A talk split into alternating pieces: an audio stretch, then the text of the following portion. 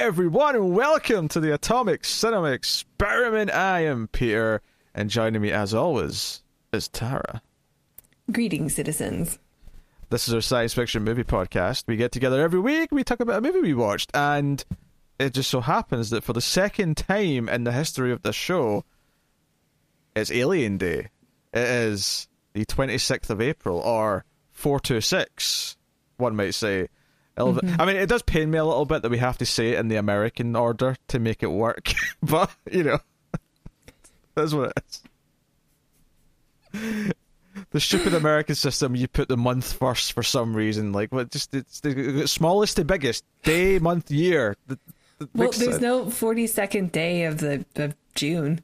I admit, I no, I agree, I agree. for the purpose of Alien Day, I'll accept it as a post as a as a thing, but uh here we are. So don't think of it as as an American thing. Think of it mm-hmm. as a Canadian thing, like James Cameron. I, he has a he has he's a pretty nice Canadian. One of my favorites. Yeah. Yeah. Uh, he's one of the good ones. Yeah. Uh, James Cameron, Kenny Omega, and uh, well, you, I guess. yeah, I'm all right. My list of I can't remember if we do our dates the the UK way or the American way now. it's I, been so that, long since I've lived in Canada. There is a few things that the Canadians do the UK way because I've definitely noticed them occasionally. Yeah. Yeah. Yeah. Yeah. Totally. Like, like spelling words correctly and things like that. yeah. we we connect like our U's. Yes. Uh, so yes, this is uh, Alien Day. Uh, last year, of course, we did Alien, the original film from 1979. And would you believe it that this year we're going to do Aliens, which I'll just get out of the way. It's my favorite movie of all time. So so settle in, buckle in, even buckle in for the ride of your life that is about to commence over the next I don't know, three hours, four hours, whatever this ends up being. Uh, I suspect I will do about ten percent of the conversation in this one. I don't accept. I do not accept that. Uh, I am going to prod Tara into every every point. In fact, I am going to refuse to finish any point I make. I'm just going to nudge uh-huh. Tara into all of them. Okay. And we'll see how that goes because uh, for anyone who's ever witnessed the end of one of these episodes where I try to set up a joke for Tara to finish for the final line, uh, it's always went so smoothly every time I've tried it, and it's landed perfectly, and it's been hilarious. Do you, do you have them planned? I should pull up like alien quotes or something just so I'm at the ready. Because I tend to get them wrong.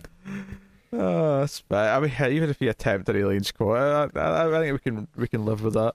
Uh, so, aliens, of course, is well, you know, remembered as being one of the best, if not the best, sequel of all time. Some obviously, some of the competition would be like Godfather Part Two, uh, Cameron's own Terminator Two uh, is usually in the Dawn. discussion. Dawn of the Planet of the Apes. I suppose, I suppose I, I, don't really think about that, but only because I feel like all of, everything I talk about when I say this is stuff that's older than that. like that, yeah. that's like that's like post my era. Whereas it's it's had enough time, I think now. Yeah, you're probably right. I just I like all the movies I'm talking about are all stuff that were out like before me. Yeah. They're all before my time. The golden well, era or whatever. Well, that's not entirely. I mean, I was alive when Terminator 2 came out, but I mean, I don't really count something came out when I was two as being of my era. Uh, I mean, and T- Tara, of course, was in her 20s already, but I mean, that's that's neither here nor there. Um, oh boy. No. Okay. All right. Oh boy. Uh, I don't know. I, there's been worse reactions when I make a a wee jab in Tara's. It's been direction. a little while. Yeah. You know, it's, it's the occasional old age joke. Uh, I think it's harmless enough. But uh, yeah, so aliens. Um, there's a lot to talk about. There's a lot to discuss about how it is such a successful sequel, how it takes what Alien did and does things differently with it.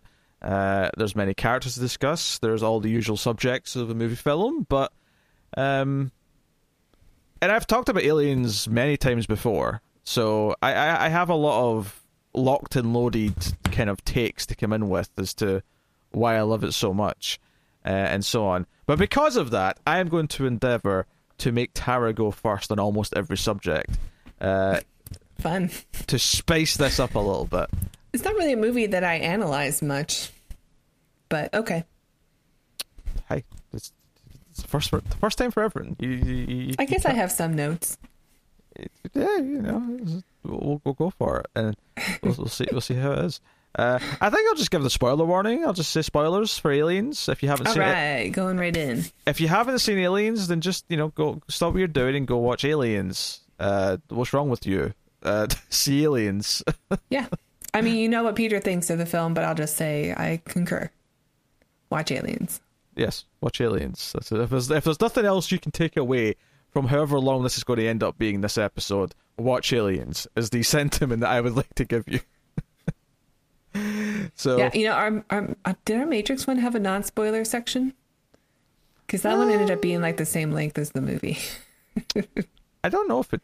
I don't think it did. Maybe, I think maybe there was like a vague kind of like we won't go too far into it, and then mm. we, but then we hit a certain point, and it was like, well, you know, all bets are off now. Uh, we've taken the red pill, we've went down the rabbit hole, mm-hmm. and yes, entered the desert of the real. oh my god! I mean, someone actually justified why that line's there in the comments. It was a reference to a famous piece of philosophy, but mm. it still sounded awkward in the scene. Just... I appreciate that it has meaning. I appreciate that it's not just a dumb line that was put into a script. There was thought behind it, but uh, still comes off a little silly in the scene.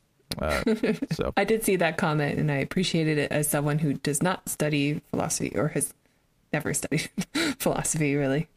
Yes. Uh, so, I mean, where do we begin with aliens? Where, where I mean, where, where, does one start with the, the most perfect movie ever made? Uh, Sigourney, maybe. Sigourney. So, so Ripley. We'll Ripley? tackle Ripley. Yeah, Ellen Ripley uh, as a character.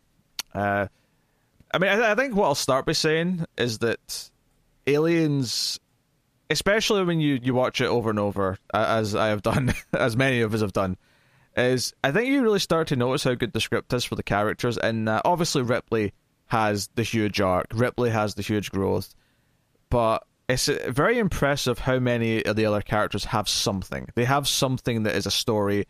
Uh, obviously, not all the colonial movies do, but you do have everyone who basically survives the first big thing. Everyone who's left after that pretty much has something. They have mm-hmm. some sort of through line throughout the rest of the movie that you can say this is what their story was. This is what their their journey was, and that's very impressive. It's something that you know most movies they'll, they'll do a couple of characters and the main character, and then they'll, you know that's it. They'll wash their hands of it. Everyone else is fodder. Everyone else is a red shirt. Doesn't matter. This movie doesn't do that. Uh, but Ripley, of course, does get the uh, the main line share, and there's so much of what what you know. Her thing is part PTSD and the trauma she went through in the first movie, which did have an element of her like sort of fighting for herself and having the strength.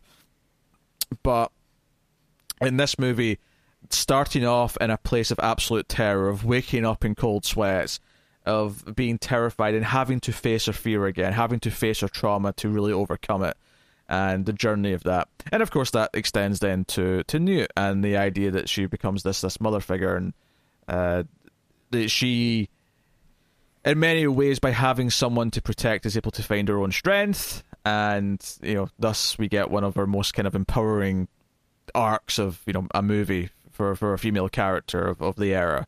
Uh, and for many a year, it was one of the, the examples. So, somehow, James Cameron back to back did Terminator and Aliens, which are two of the best uh, like you know, just strong female hero like journeys of, mm-hmm. of the time, and then would not even be t- approached or touched by almost anything for a long ass time.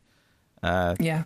And and to an extent, I'd say they're still kind of at the top of the mountain. Like obviously, there's a lot more examples now, which is great. I don't know if I would say most of them are as good as as these, but you know that's sure. that's maybe a discussion to get into. Um, so I, I mean, do you like uh, where Ripley kind of starts this movie off? Do do you like the the, the sweats and the terrors? Do you? I mean, or, or actually, I'll ask you about a very specific scene. Actually, how do you feel about the scene where she has to stand in front of the company like executives and try and justify what she went through as they gaslight her to shit? about what happened. Like, That's crazy. Woman's talking about an alien. Dumb broad. She doesn't know what she's talking about. Well, it's still very much true to her character from the first movie. You know, mm. we have a different director, a different writer this time, and so, but it still very much seems like she's she's still so grounded, which she was in the first film. Like she was even in the beginning of the first movie. It's not obvious that she's like the final girl of the horror of the first Alien movie, but she's always like the most grounded and the most like logical of everybody who's on that ship on the Nostromo, right? So in this one, she still kind of carries that trait through, where she's like, yeah, she's being gaslight, like you said, by a bunch of executives with weird popped collars of the future. Yes, the weird pop collars. Well, I love the pop collars. when Paul Reiser first walks into that hospital room and he's got this weird pop collar thing going on, and I'm it's like, don't, the future. don't trust him. He's clearly the villain. Don't trust them, Ripley. Don't trust him. I do think Paul Reiser is interesting casting for for the character, though. Just because at the time he was like mostly known for comedies and stuff. He well, was a comedian. He was a comedian, but he wasn't like a big name yet. I think that's because I remember this from the uh, from the commentary of all things. I don't remember a lot from the commentary track, but I do remember James Cameron saying, you know, he cast him, but then after Aliens, he kind of became, you know, Mad About You became a thing like after Aliens, so he became mm-hmm. more of a mm-hmm. household name as a comic comedic actor to the to the world after that. Yeah, well, I mean, I think wasn't Diner like before before Aliens, and that was like a big comedy hit. I think he was known for that. I mean, it maybe was, he wasn't yeah. like a big name, but um, yeah, I think I, he's he's interesting casting. I have not listened to the commentary. I almost did today because I thought, you know, I've seen Aliens so many times, maybe I'll just watch it with a commentary. But I thought, well, Peter's obviously watched it with commentary, so I'll let him sprinkle all the nuggets in. I, I don't. I don't have that many nuggets from the commentary. Uh, it's. I mean, it's, it's annoying because it's like they've edited together like three different recording sessions, and part of me wishes they didn't do that and just you know let the James Cameron one go on its own the full way. Let the cast group together go on their own the full way because because the cast group is like Paxton, Michael Biehn, Lance Henriksen, Jenette Goldstein. It's like Yes, let me hear these four people just talk to each other over the movie for. I tend not to enjoy the the cast ones as much as like the director though, because the director always has That's like fair. really interesting stuff to say. The cast were like, we had a lot of fun. I mean, it dep- it depends how much chemistry they have. I mean, sometimes true, yeah. Somet- if you're just hanging out, like if you're not yeah. watching the commentary for like the interesting little trivia nuggets, and you're watching it just so you can feel like you're hanging out with the people that you love from the movie, then yeah, that's fun because uh, if I remember correctly, you know, Cameron brings up the disputes he had with like the crew and stuff, and then I think the caster maybe. It's not that he's not candid about it, but the caster may be a little bit their perspective is a bit more interesting because they're sort of seeing it from like a, a third party perspective, where the crew because mm-hmm. they shot it in England and the crew in England were very like, oh, it's you know two o'clock is when the, the little tray with the, the tea comes in and the biscuits. So they all run to go get tea. And Cameron's like, no, we're not done this scene. No, you can have your break when we're done the goddamn scene. Uh, so. but it's biscuit hour. it's tea time. Uh, oh, British people. it's uh, you know, it, it's it's a thing, and I, but yeah, so uh, what, was the point we're getting at? We're back to Ripley and pop collars and whatnot. Yeah, the executives. yeah, I love the executive scene for a number of reasons. I I, I do love that they do essentially try to gaslight her. They just don't believe her.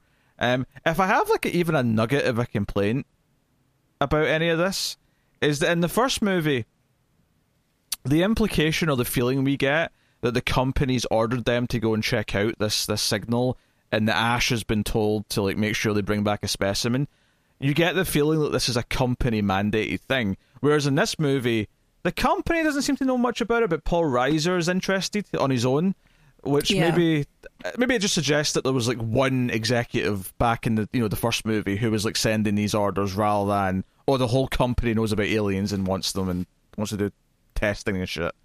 But right, yeah, I, I think it's I mean, it's been a long time, right? She's like she's been floating in space 50, for a while, so there is time years, yeah. for for like people to be replaced and not be told about this other thing. Yeah, it's it's just it's a really good point to make. Is that like the guy who's talking to her might be old enough that he was born when all this happened, but only just like he's yeah. you know he's he's he's he's probably still in his fifties. Uh, so he might have been like one when when Ripley's whole ordeal went down. Uh, right, right. But she, like maybe maybe there's like a, an embarrassing like email or something that says that we tried to get this alien and mm. things failed and stuff like that. And only Paul Reiser is like, "Wow, that's really cool. I'll remember that." And then had an opportunity to follow up on that years later. But um, maybe everybody else is like, "This is just a blurb in if the I, company's history that we've, you know, that's been forgotten." If I'm going to headcanon it, I'm going to say that it was more known at the time, but because they lost contact with the ship, they scrubbed all records because they didn't mm-hmm. want to be investigated for it. And then, of course, Paul Reiser's then discovered it again from Ripley, and is like, "Ooh, was." Are you are you wearing a Weyland-Yutani shirt? I am wearing a Weyland-Yutani shirt. I suspected. Building better worlds. Yeah, she's seen the commercial. Uh, so.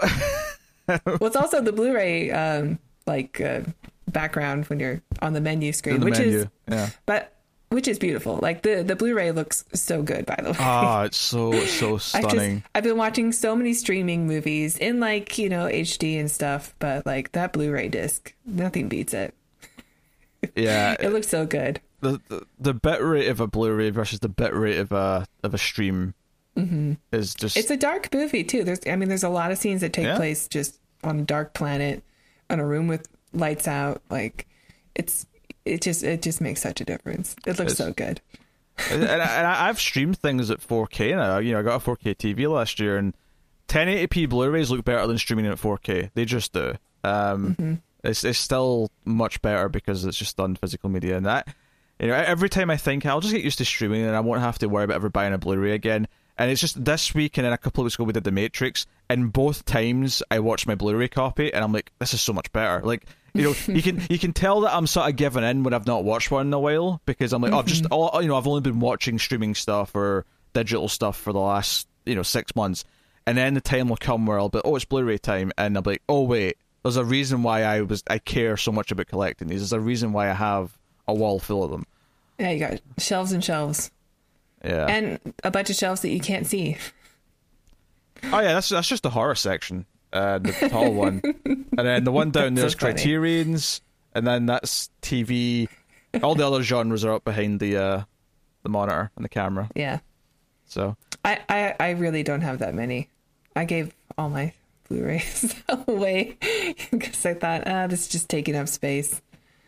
Uh-huh. But I kept Alien and Aliens, and I have all the Planet of the Apes movies. Uh-huh.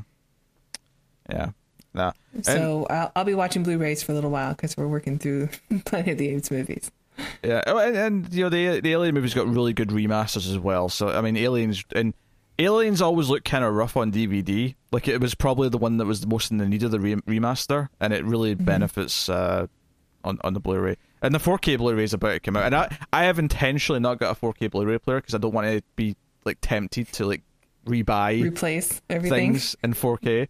Uh, but like the the Blu-ray is stunning to me still. So I I can't imagine that this is night and day as going from SD to 1080p was. Like I'm sure it is Probably better, not. but I can't imagine this is, is night and day. Maybe get your favorite movie on yeah. 4K. So you should tell me to buy a 4K player just so I can get Halloween and Aliens and. Is your PS5 not a 4K player? I got a discless one. Oh, that's right. I went I went digital with the PS5, partly to remove the temptation of buying 4K Blu-rays. As well as saving the money. But yeah, so yeah, back back to this uh, the executive scene because I there's so much there's so many little things in this. Obviously, the ending's really notable because like she gets really mad because he, he, he kind of belittles her. He says, you know, this is all very suspicious, so we're just suspending your license, yada yada yada. But then in the way out, she's like, look, why don't you just go and check the planet anyway? Go go check LV, you know, four two six, just in case. He says, well, I don't have to you know, there's there's been a you know a, a terraforming colony there for the past twenty years, and there's never been any reports. And she's like, wait, how many? Like, how many people are there? He's like, 60, 70 families. And there's, you know, she has that moment. She goes, families. And it's worth mentioning if you're watching the special edition, this comes right after the scene of her finding out about her daughter. So the idea mm-hmm. of families is kind of in her head. It's, it's a it's a fresh notion in her, in her thinking. So, and if you watch the special edition, then you got to see it. Yeah. Um, You got to see the families. and the special edition is is mostly better. Uh, actually, the one thing that I would take out, and people may have heard me say this before, but I would take out where you see the families. I would take out the all the scenes that are on LV four two six before like our Marines get there.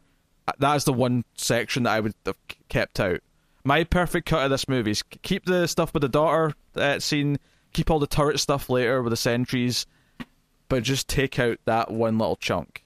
Well, has James Cameron said that, like, I mean, the special edition is not really a director's cut, right? It's just all the deleted scenes added back into the movie. Uh, no, I think it kind of is because he even the intro on the, the I don't know if it's on the Blu-ray, but on the DVD that a lot of this stuff get ported from. There was an intro that said, you know, this was the ride we intended you to take. Uh, Okay. So I, I think it is. I, I think this and the Abyss are definitely ones where the special edi- and the Abyss is because the Abyss theatrical cut is meaningless once you so once you see the special edition of the Abyss you can't go back. Whereas Alien still works. I was wondering how long it would take for you to bring up the Abyss. I'm surprised you haven't mentioned the the uh, remastered for that one yet. Oh, re- remaster. That's not even had I figured- anim- that, That's I, not even I figured that would happen first. That's not even had an anamorphic DVD yet. Never mind HD. yeah. It's like a 240p YouTube video trying to watch that damn movie on the current DVD that exists. Mm-hmm. It'll Pull- happen one day. Pull your Maybe finger in out, your Disney. lifetime. Pull your finger out, Disney. I'll be 57 years. That'll be the irony. It'll be the same amount of time Ripley spent sleeping. Just go take a nap. when you wake up, it'll be an Abyss Christmas. Oh dear. Um, but I, I like the performances in this scene. I, there's like there's the the woman with the really sort of like strict haircut, the executive lady who starts like reading back what Ripley said to her, and the way she kind of like pauses in the middle and says, "These are your words," and like sort of like really starts to grill her o- over the the stuff she's saying.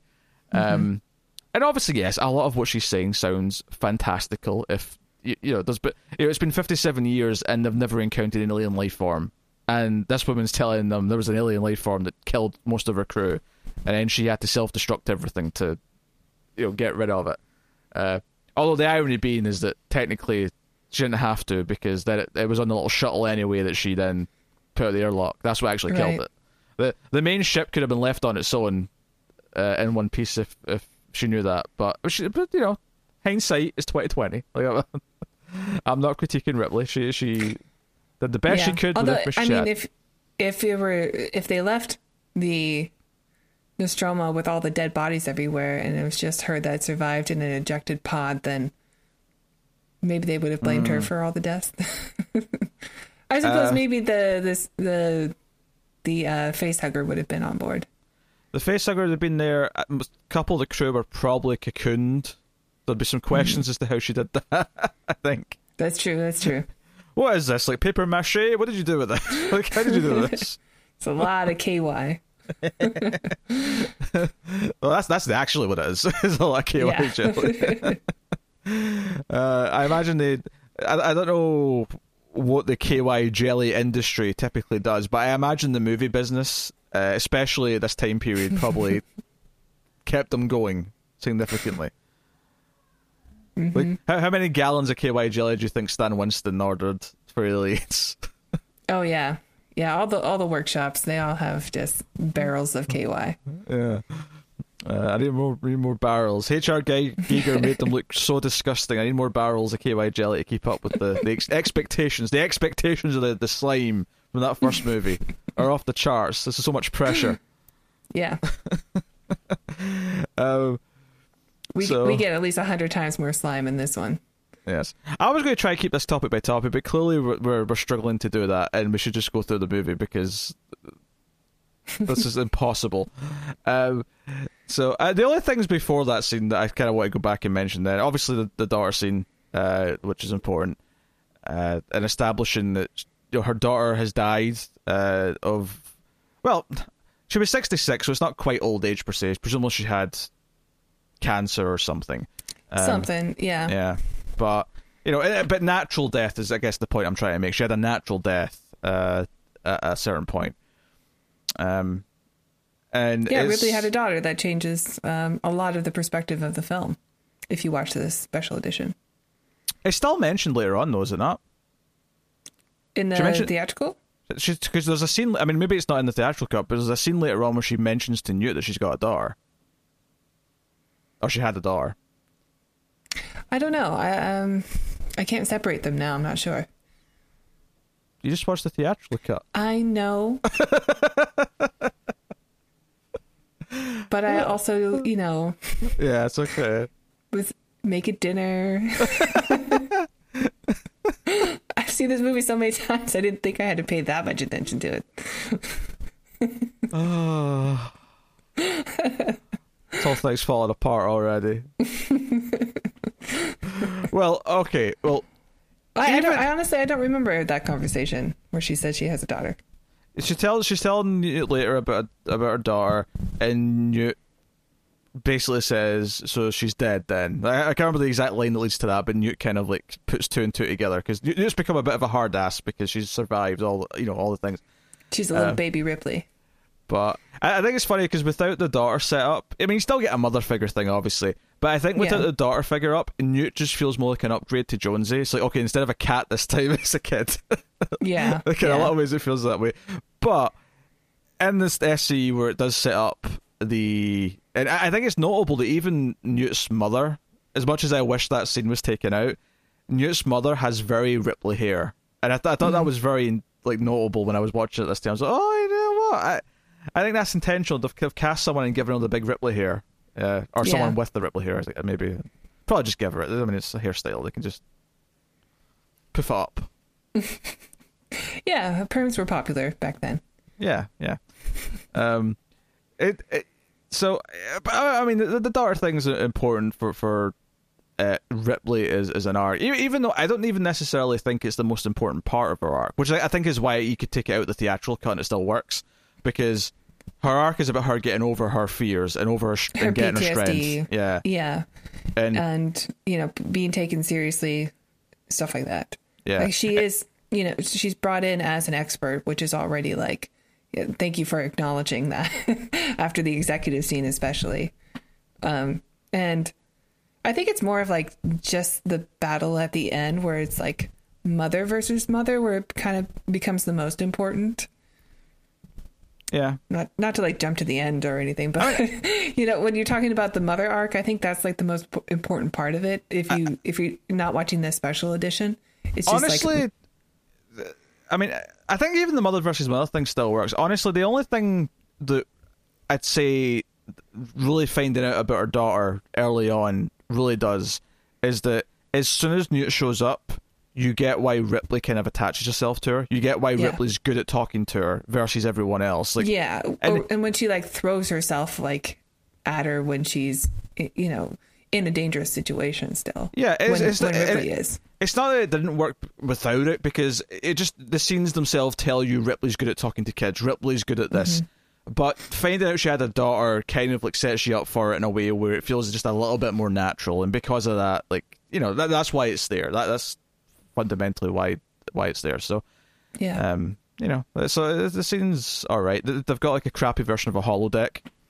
where it's just a big TV screen, hmm and she's on a little bench. I thought this is this is the more grounded sci-fi. Star Trek's a bit too fantastical. Oh, we're going to have like you know holograms with hard light that can move around and can hit us. Aliens, Sure. big TV, big TV with a few bushes in front of it. sure yeah That's the tech. That's the tech. well Um, they got to keep it like consistent with the with the nostromo i mean uh, it's ahead 57 years so they have some advances in technology but it's got to look like the same world pretty much right Uh, it's kind of looking at the same world. I, I don't think you have to keep it too. I mean, I appreciate that it does stay in the same world, and there are some differences. But fifty-seven years is enough time to like, like think about how much technology's changed for us in the last fifty-seven years. If you go back fifty-seven years, like, I mean, so much of stuff we have now is barely twenty years old. Flat screen TVs, uh, mobile Yeah. phones, the internet. Like, so much of this stuff is twenty to thirty years old right? 57 years ago, it's like, oh, a microwave. Oh. Think about what people were driving, think about what people were wearing. Things look so different. So, yeah yeah totally that's it. Oh, that's it. There's an argument that stuff in space would not change as much because they, it would like be built and then last for, you know, a long ass time. Like you know, why would they decommission a space station or something like that? Well, they wouldn't. It would. Right. It would be there for until they have to abandon it because it just becomes useless and it's going to fall apart. Uh, right. Yeah. Why would they? So. Oh, this is Tara's dog's uh, giving me a yeah, jolt. back home. So Yeah, so back home from my trip, my work trip. So I'm back with the animals. Yeah, I like the small touch as well at the start, where the uh, the guys, uh, like the people who find her, are like they're they're actually wanting to salvage the ship, and they're actually Mm-hmm. yeah, they're like raiders of some type. They're- They're, they're like, all right, we found some space junk. they're disappointed when this. Oh, she's alive. Oh well, there goes a salvage. Guess we have to call some people. yeah. I- although I do dig that uh, Jonesy is actually sleeping on Rip- Ripley the same way that like at least my cats sleep on me. Like it was a very natural cat just like snuggling into their side, kind of kind of position. Uh, I love the idea that the cat's been in that position for fifty-seven years. right. what a cat nap! Uh, it's good stuff. Um, Do you like that it opens with a dream? Uh, I don't mind it because the way I always take this scene, which is because we get a lot of exposition in this scene, I, I take Yeah. this as this scene basically happened exactly earlier that day, and Ripley's replaying it in her mind, and it's just the ending that's different. Uh, Yeah. because everything he tells her, the, the, the way the conversation flows, all feels real. Like the way she Yeah. finds out about fifty-seven years, uh, the the way she About the pop collars of the future. yeah, like I, I like the detail that she doesn't recognize the space station because it didn't exist when she left Earth. it just wasn't here. Uh, just you know, simple little things like that.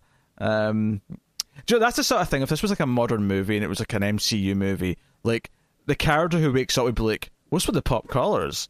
What are these pop collars of the future all like?" Eh, They'd have to be quippy, yeah. yeah. I I miss movies not having to be quippy. You know, and I I, I enjoy a good quippy movie. I do, but everything's I mean, you're a now. Joss Whedon fan, you have to. Yeah, everything's quippy now. Don't don't say it like that now. It's, it's, it's not bad, bad time to just be throwing around the phrase Joss Whedon fan. Fine, you're a Buffy fan. You have to love quips. I, I'm a fan of much of Joss Whedon's work. Let's just leave it at that. um, but yeah, I, I uh, it's there's a lot of little things that sort of set up the world, and I, I guess world design something that I think is fantastic in this movie. And we haven't even got to the good stuff. Yeah, the good stuff all comes when they get to the you know the planet, but yeah, even this stuff with the space station and yes, the pop collars and or even one detail that I love is that they all have like really wide glasses and cups. Like whenever they're like having coffee or something, it's like really shallow but wide cups, and it's really impractical because when uh, I think it's uh, it's Burke, uh, Paul Reiser, who goes to put I think milk in his coffee, and when he sits back down, it's like swishing side to side, and it's starting to go over the edge because it's that shallow. This is not practical, but I get it because you want it to be kind of different and weird because it's the future. Right. Right. Yeah. yeah. Yeah. I noticed that detail. I also, I think the, especially in, in that scene, you know, there's a lot of white lights in the background. It kind of reminds me of like the, I don't know if it's a, yeah, kind of an executive scene also in 2001 mm-hmm. where they're in that, that room that, and then everybody's having this like important conversation about aliens.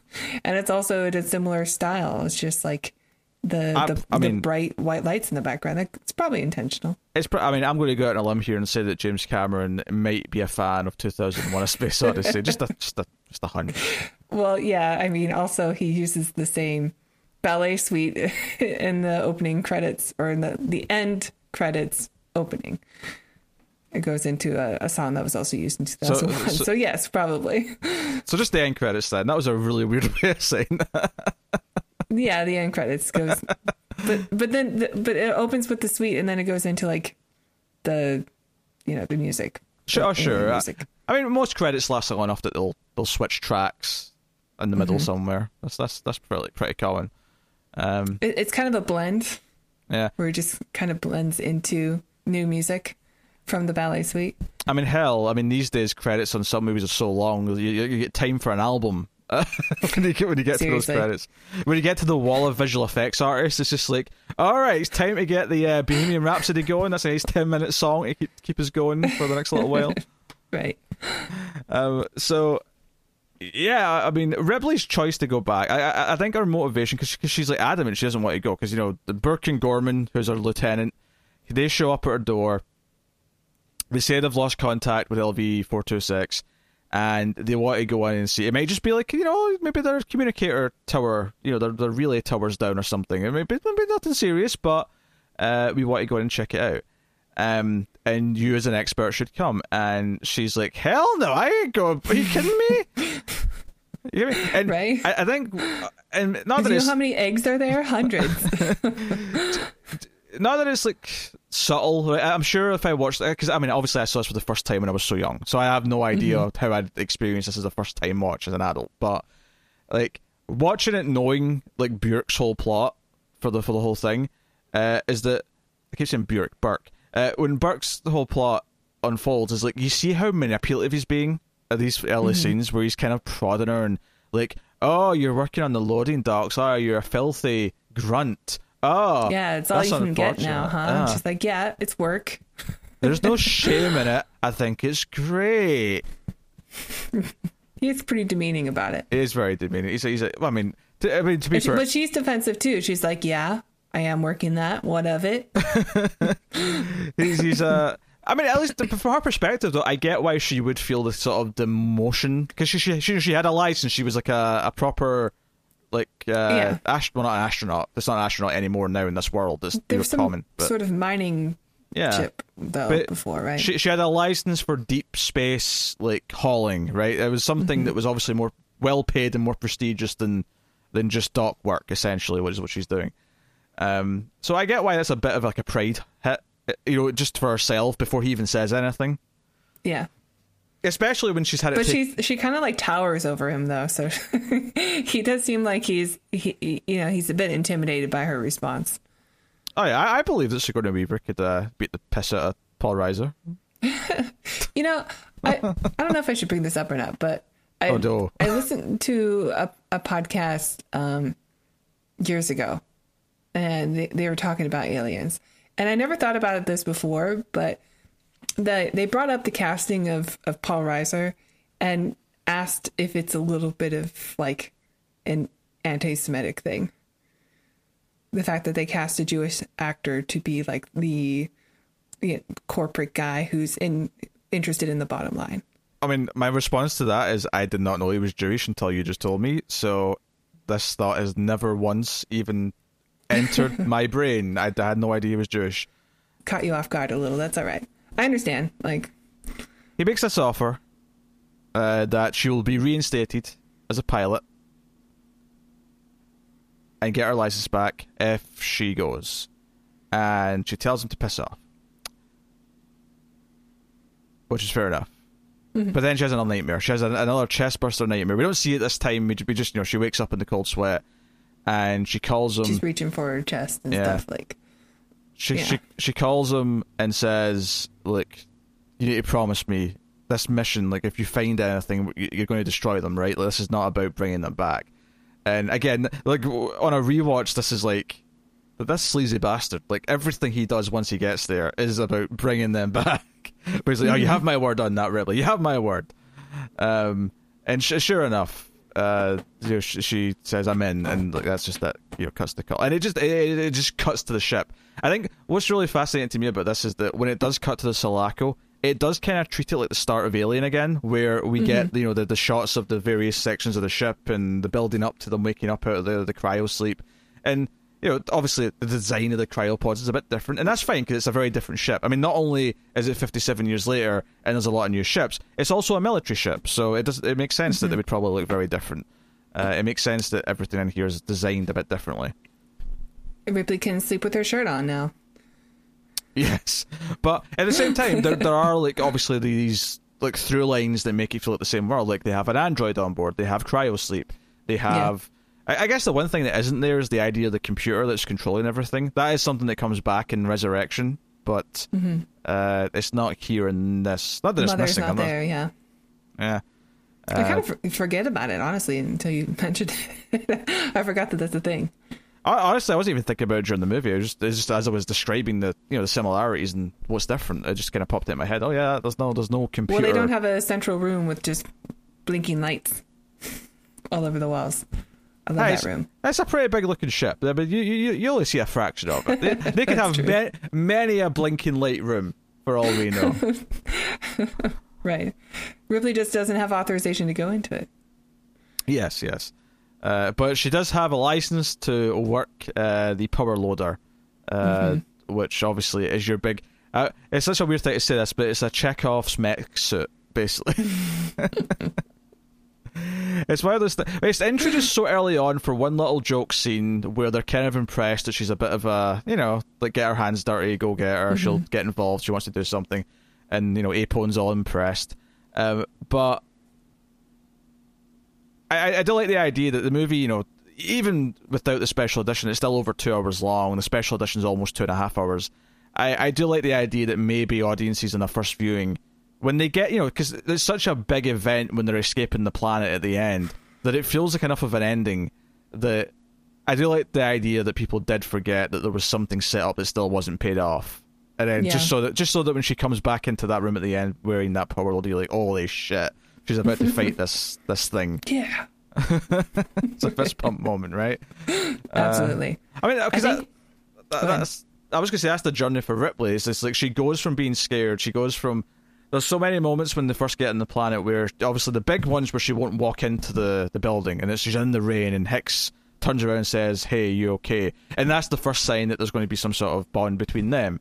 But one that I only just I don't know if it's the first time I noticed it, but I noticed it this time is that when they're in the sort of lab area, there's a, there's a little moment where Ripley flinches when someone like sort of brushes past her, and I don't think I'd noticed it before. And it's just a little thing in the performance where she's that on edge the entire time, and you compare that to the end of the movie where she's making the choice. She's saying no. I'm choosing to go back and go in. It's the, it's the classic hero thing where you stop running, you turn around and say, "No, I'm going to fight this son of a bitch." Yeah. You know, uh, Well, there's a scene where they are they're hearing the beeps because Newt's around, and Yes. somebody uh, drops a thing that like knocks something over that's on Oh, a it's- it's- table or something, it's- and that's when she's like, like she freaks a little bit.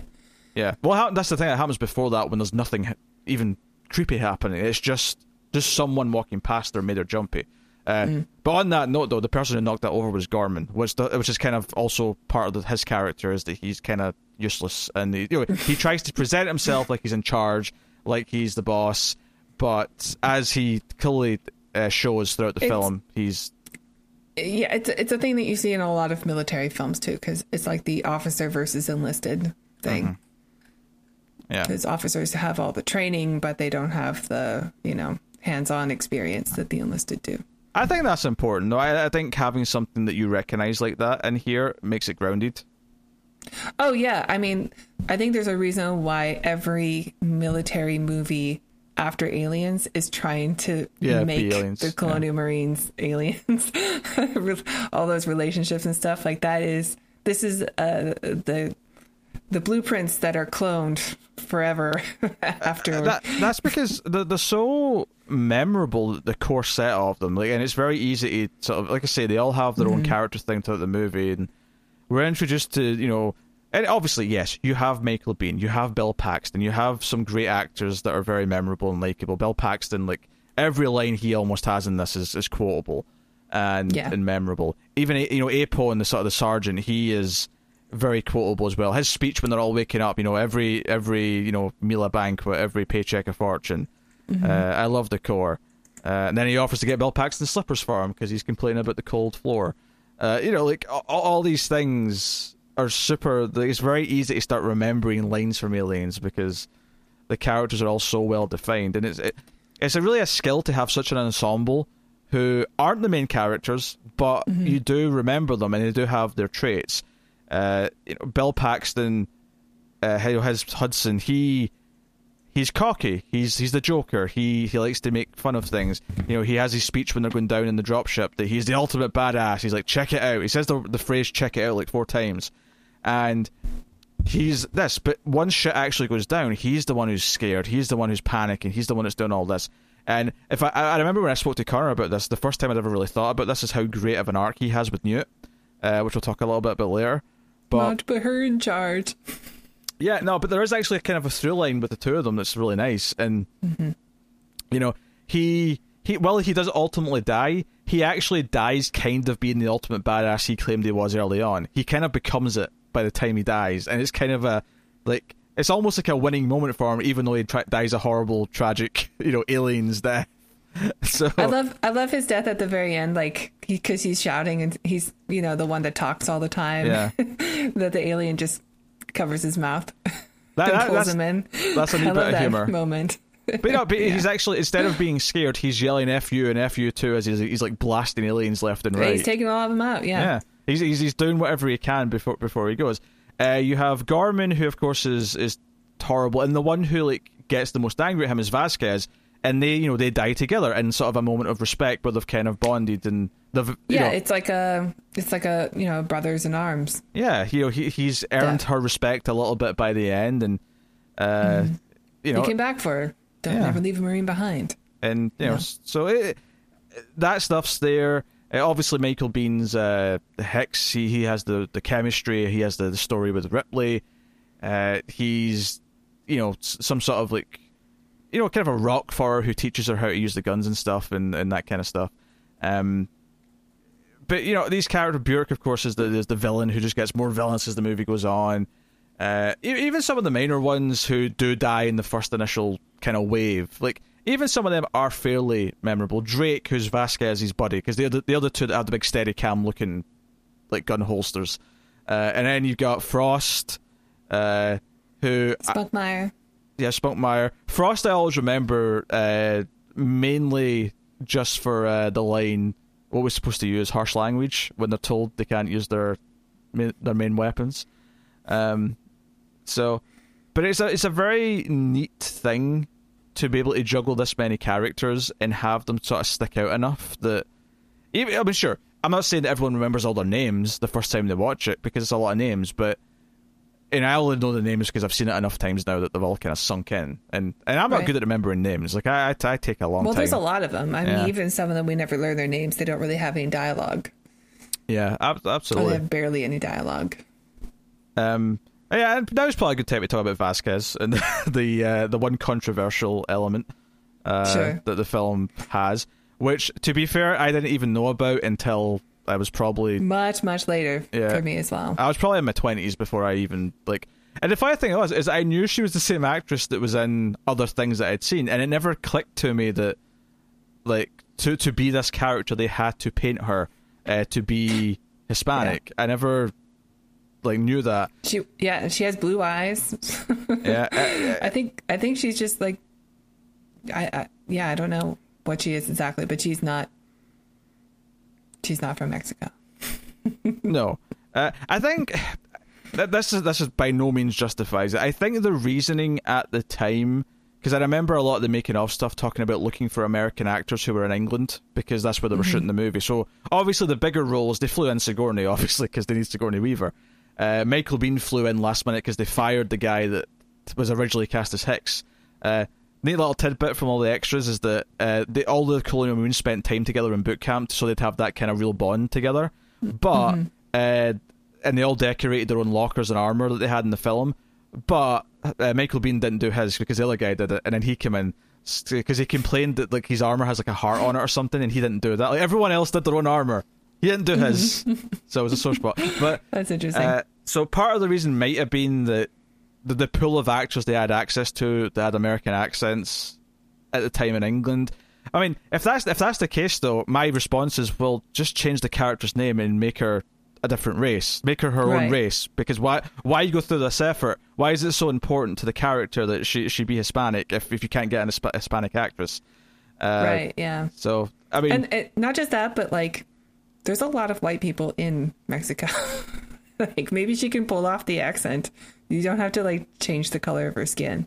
Sure. Yeah. I mean, this is one of these things where, like, obviously it's wrong. I I mean, I, I don't think Yeah. it takes away from the movie for me in the sense that I accept that this is something in the past. Uh, it should never be done again. And, but Yeah. it is there, and you can, you know, it is something that was done, and clearly this was just not something they even considered a problem when they did it. It doesn't sound like yeah, they, and it, it's well, it's not as obvious too because she's a good actress, and like Vasquez is an awesome character. It's not like when it's you know it's it's not done as like a a, a comedy thing or anything like No, that. So it's not quite as insulting when you when you watch it. Like if you watch it back now, like unless you're told, oh, this woman is not actually from Mexico. She's actually wearing brown contact lenses and sh- they tanned her skin to look like this.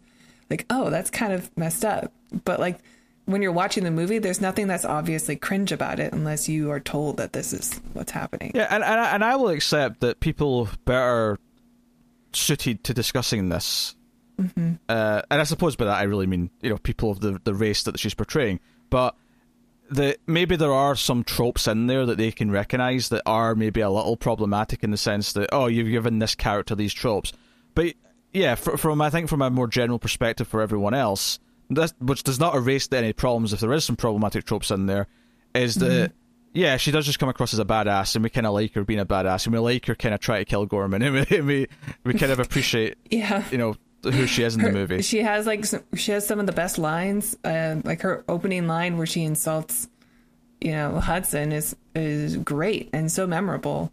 And you know the scenes that she has with, uh, uh, I already forgot his name, Drake. Yeah. Uh, you know, are, are great. Um, her arc with um, with the officer is great. With the lieutenant, like it's all of her stuff is really awesome. And like when you when you leave the movie, like when you think about the Marines, like Vasquez is on the top of the list for a lot of people as Yeah, a badass um, character.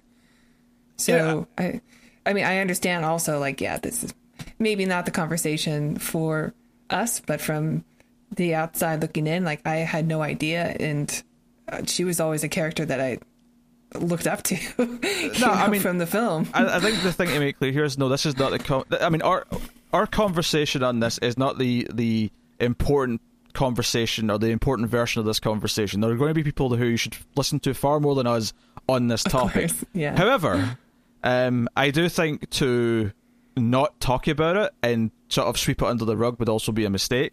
So I Oh, think we have to we have to acknowledge it uh, because, I mean, I, I'll put it this way: I think it's important for white people to acknowledge when something's problematic because if we're not acknowledging Sure. anything, then nothing ever, you know, we're not helping anything change. But yeah, I mean, you know, it's thing. But she has a very likable character, which is the thing about it. It's just, you know, it's this, this, the, the, She's yeah, she's a badass. Like Vasquez is awesome. Yeah. Uh, so the other character, I mean, Ripley has like multiple arcs, which is kind of the great thing. Is she has an arc with Bishop, who's the android played by Lance Henriksen, who's another fantastic actor. Um, Who can actually do the thing the the the thing with the knife? Yes, he and I don't, think, I don't think he knew beforehand. I think he intentionally learned it for this movie. Really? I, I, I vaguely remember him saying that he, he started practicing it on the plane or something. Not with a real knife, obviously, but with like a pen or something. Like he started practicing on the plane as he was flying to England, uh, which is insane. Uh, I wonder how many like. I mean, maybe if he got really good with like, something that wasn't a knife first, but I wonder how many cuts he I mean, actually he got. didn't have he didn't have any bandages when he did the the scene. yeah, I, I wonder if that was a case of oh, we have to get this in the first take because if he messes it up, he's going to his hand's going to be wrecked for. And Bill Paxton. I'm poor Bill Paxton. I'm sure that was real fear in Bill Paxton's scream. I love the way his like his scream gets louder and louder the quicker. And don't get me wrong, it is a little bit sped up. Like the shot of the hand is sped up, you can tell. Mm-hmm. But obviously, he's still doing it pretty fast in terms of like how scared Bill Paxton should be. like, Yeah. you know. I'm sure it's probably not like a real knife. It's probably pretty dull, but like Oh sure, yeah, yeah. sharp. Oh yeah, yeah. There- there- There's not going to be a fully sharpened knife for obvious reasons, No. but um, it it's, it's it's it's a really good moment. Um, But Yeah. yeah, because I, I think Ripley, though Ripley's arc with Bishop of like being scared of him, being angry with him, being very judgmental of him, and then by the end, kind of accepting that he, you know, he is good. I, I think her being able to trust people again, uh, or I mean, obviously specifically an android, but the idea that by the end of this film, she finds someone to confide in, which is is Hicks. She finds someone who she can feel important to, which is which is Newt, and like sort of be that mother figure. And she also learns to, I mean, not forgive Android. I don't want to say that, but I think that was an important element to well, like to see to see him as an individual, though, right? Yeah. Because like because Ash was it was so human because androids have gotten to the point now where they're you can't tell them apart except unless you see their blood or unless they have some sort of a you know hiccup in their programming where she just like fully trusted him but he had this one thing that he was programmed to do that made her like oh yeah you're not human she doesn't see him as human and, anymore and that was really the betrayal to where now she just like i don't have trust for any synthetics because they can be programmed they can be manipulated. Not like a person i mean a person can also but like she sees them differently.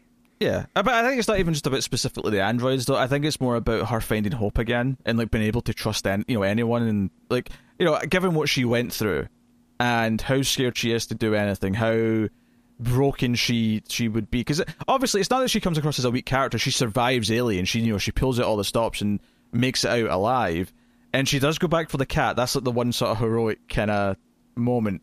But in this movie, the reason why she is such a great character partly is because the characters who think they're badasses, and obviously Bill Paxton's at the front of this because he actually has the speech and all that.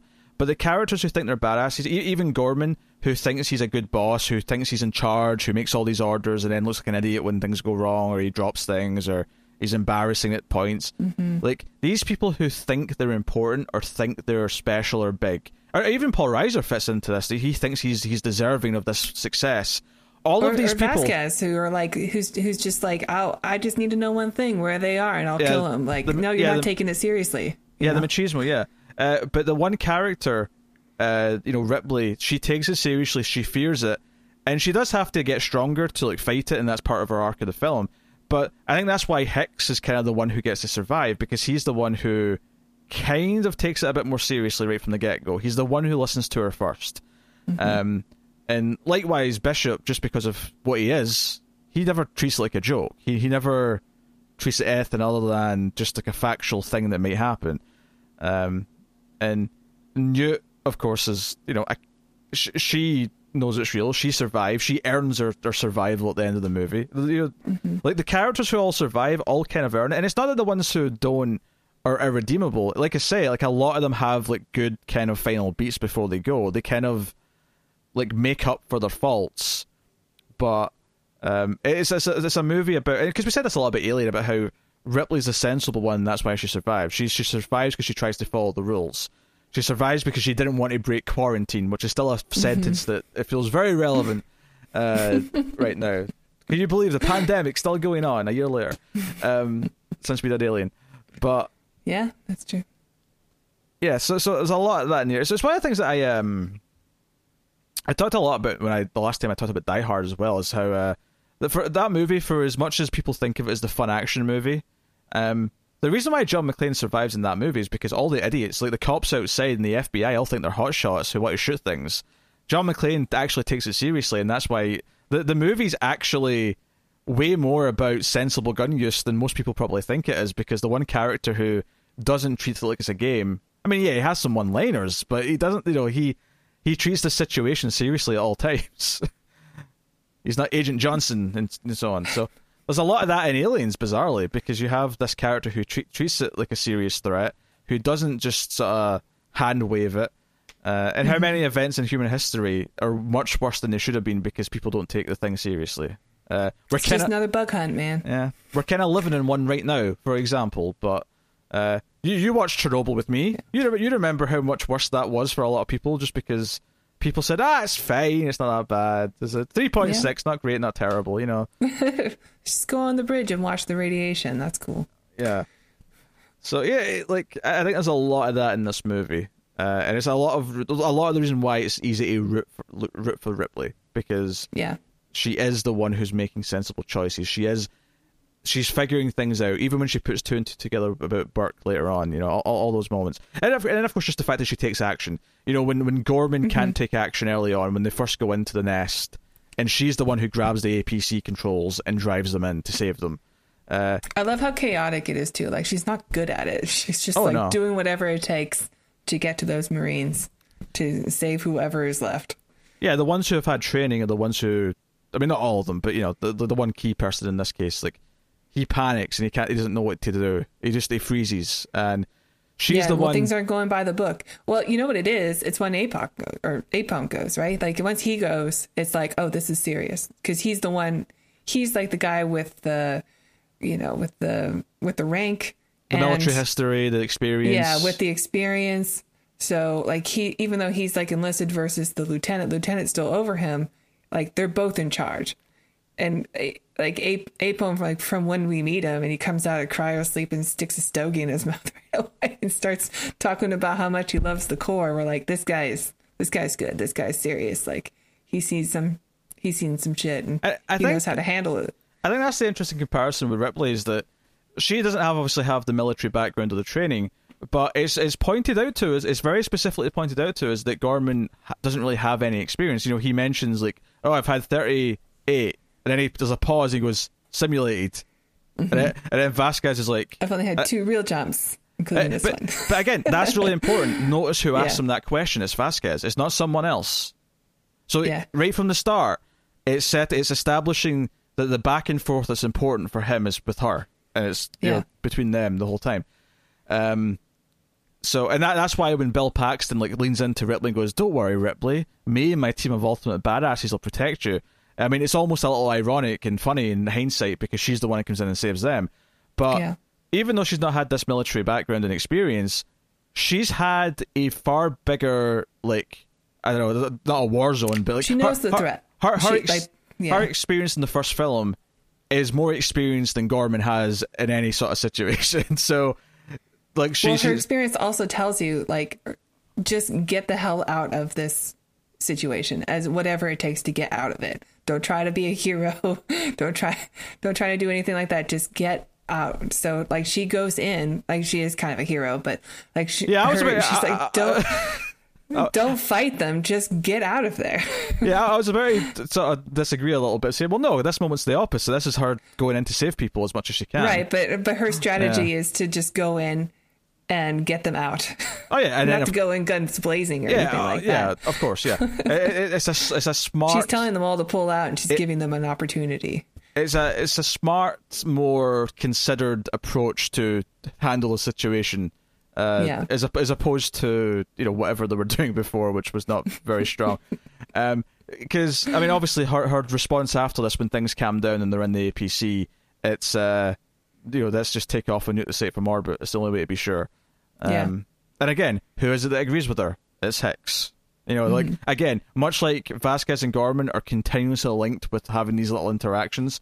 Even more so than that, Ripley and Hicks are constantly having these little moments where, and then likewise, you, you, you know, I mentioned earlier about Newton and Hudson, you know, and, and Paxton's character, like th- they have all these little things that is almost the most subtle of them because they're not necessarily directly even interacting with each other, but there's so many little things between the two of them that I love that kind of builds a little bit into his arc where obviously when things first happen, he's freaking out. Game over, man, game over. You know, especially when the you know the, the, the plane comes in and crashes. And then he's freaking out and it's like, okay, how long till rescue if we don't show up? Seventeen days. And he's like, Oh, you know, we may as well just die then. So the last seventeen hours. And you know, Ripley says she's lasted longer than that with no weapons and no training. And he's like, why don't you put her in charge then? And then he says affirmative when he calms down. And then Newt copies that and says affirmative. Then later on, uh, when they're attacked by facehuggers, he's the one who specifically saves Newt because you know uh, Hicks goes over and saves Ripley. He's like helping her with the facehugger, but it's actually Paxton who goes and saves Newt and specifically gets her facehugger. There's so many of these little things where he he needs to calm down. He needs to get a hold of himself. He's freaking out. But later on in the film, it's like a nice little cap to the sort of this like relationship that he kind of has with Newt, where he's the one who comes in and without hesitation saves her life. It's like a little kind of. It's almost like she's kind of in a weird way inadvertently inspired him to be the better, the better soldier. It's it's there's a nice little thing there, uh, and it's, it's it's almost like a nice callback to him at the end when she says affirmative when she's going to sleep right at the end of the movie. You know, that's what she says, and that's something she learned from him. Uh, it's a really neat little thing uh, throughout throughout the film uh, between the two of them uh, Yeah. that I really dig. So uh, the, even he's able to learn something from this kid. Uh, to as the watch survive. I, I I guess a lot of the film. Again, this is the thing. I think so many people like especially guys, will will look at this movie and go, "Oh, this is great. The colonial marines are badasses. Oh, the machismo of it all." But I think this movie is more about them being taken down a peg or two and showing them like they have to consider things. They have to take things seriously. They're not just ultimate badasses because they say they are because they feel like they are. Um, whereas Ripley actually becomes a badass by the end of the mm-hmm. movie. She actually succeeds in yeah, becoming a the badass. civilian. Yes. Um,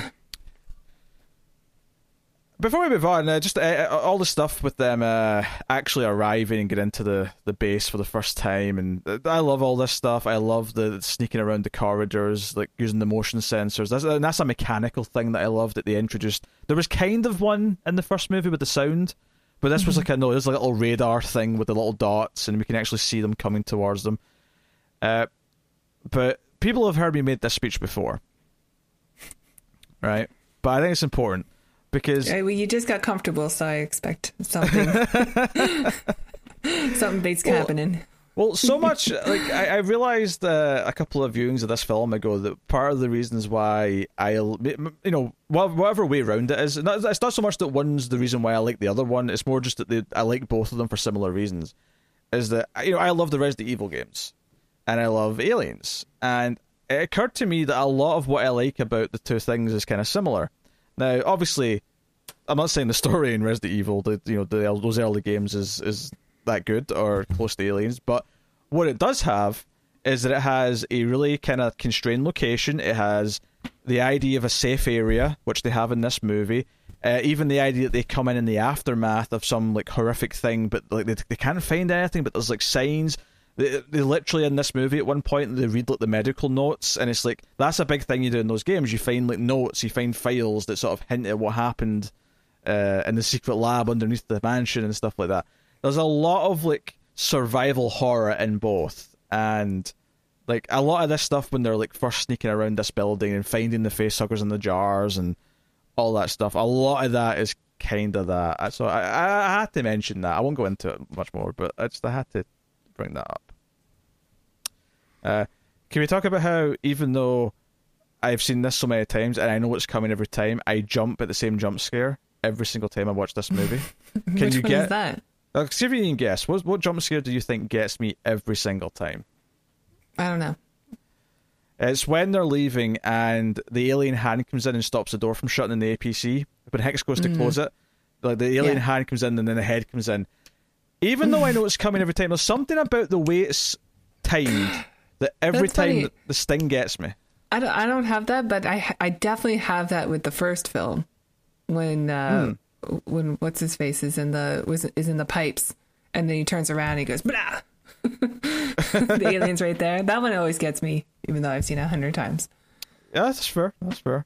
Uh, this one, this one definitely gets me. I, and I, I love that it kind of like this movie very quickly says no, an alien can be taken down with a gun. Like, they they definitely kill some aliens when they're attacked at this first kind of yeah you know interval. But they can't attack him. They can't attack the aliens where the aliens are like all nested up because it's right underneath like the I don't know what they said the some sort of heating. It's it's the fusion or something. It, it's the fusion reactor which like operates the terraforming thing. Right. Yeah. So, whatever. They can't shoot. yes. They can't shoot where the aliens are which uh, Vasquez and Drake just ignore because they're nuts, basically. Um, right, because that's what they do, though, right? They ignored Ripley when she was mm-hmm. giving giving her story about what happened. Like, I love also in that scene. Just to go back to it real quick, that you know she's she's up there and she's doing her best. She's she sounds a bit nervous, but also she's like yeah. reliving something that's real that was really difficult for her and like the marines are just getting bored by it I, I, you know, I'm glad you brought. like she has she has to like start like putting her foot down and being assertive in order for people to to listen to her to take yeah. her seriously i'm really glad you brought that up there's a lot of little things in that performance and that scene that i really i love and in the dialogue as well i love that ripley like before she sort of like toughens up a little bit she mm-hmm. essentially starts putting in little details that aren't that important but it feels very natural that her someone who's not used to like you know briefing in a military outfit uh, right. would maybe put in like when she talks about how you know when when we were having dinner like, like that's not an important detail that they were having dinner when the chest burster happened but she puts that in because it's kind of this natural flow of like a normal like conversation yeah uh, and she sort of like It, feels very improvised too. Like Yeah. it, it may have been like, "Hey, give a summary of the movie." Yeah. And that that might have been the direction. she's choking up a little bit, and she gets. I mean, and most of them are getting a little bit bored. Like Hicks is paying a bit more attention. You know, I, I think you know part of this is like you know listen to people who actually know something. Just because you can't comprehend something, maybe take something seriously, or uh, if someone Yeah. else is is an expert, or this is the best thing they've got, is close to an expert for this anyway. no one else exists Right. uh, that knows anything about the xenomorph.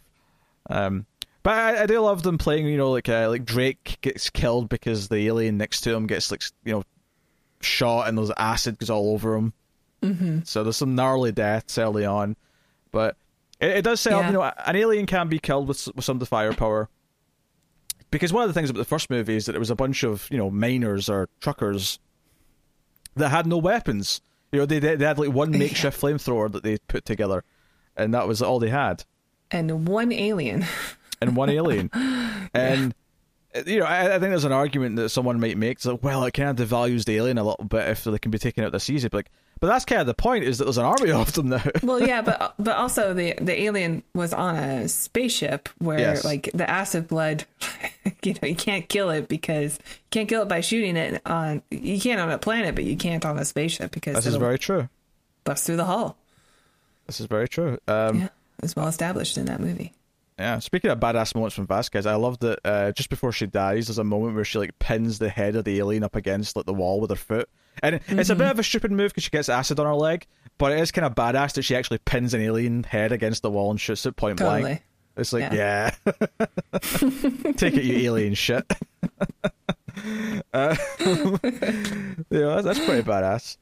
Um, Have we ever referred to them as the xenomorphs? Like, I think this the movie where they where they call it a xenomorph. Um, maybe it already had that term beforehand, but I think it was like on the computer screen during Alien once, like when the, during the mother stuff. I think that's where Yeah. it maybe popped up once. but I, I never call it the xenomorph. I always call Nah, it alien neither- because of the title of the movie. Neither do I really, but occasionally, if you have to differentiate it and be specific, I'll use the word. But it's not like it is kind of a silly thing because it basically just means alien. Like it's not really a, a, name, yeah, it's generic, but, but it's but it's become the name for that species. Just if we have to specify, we'll call it a xenomorph.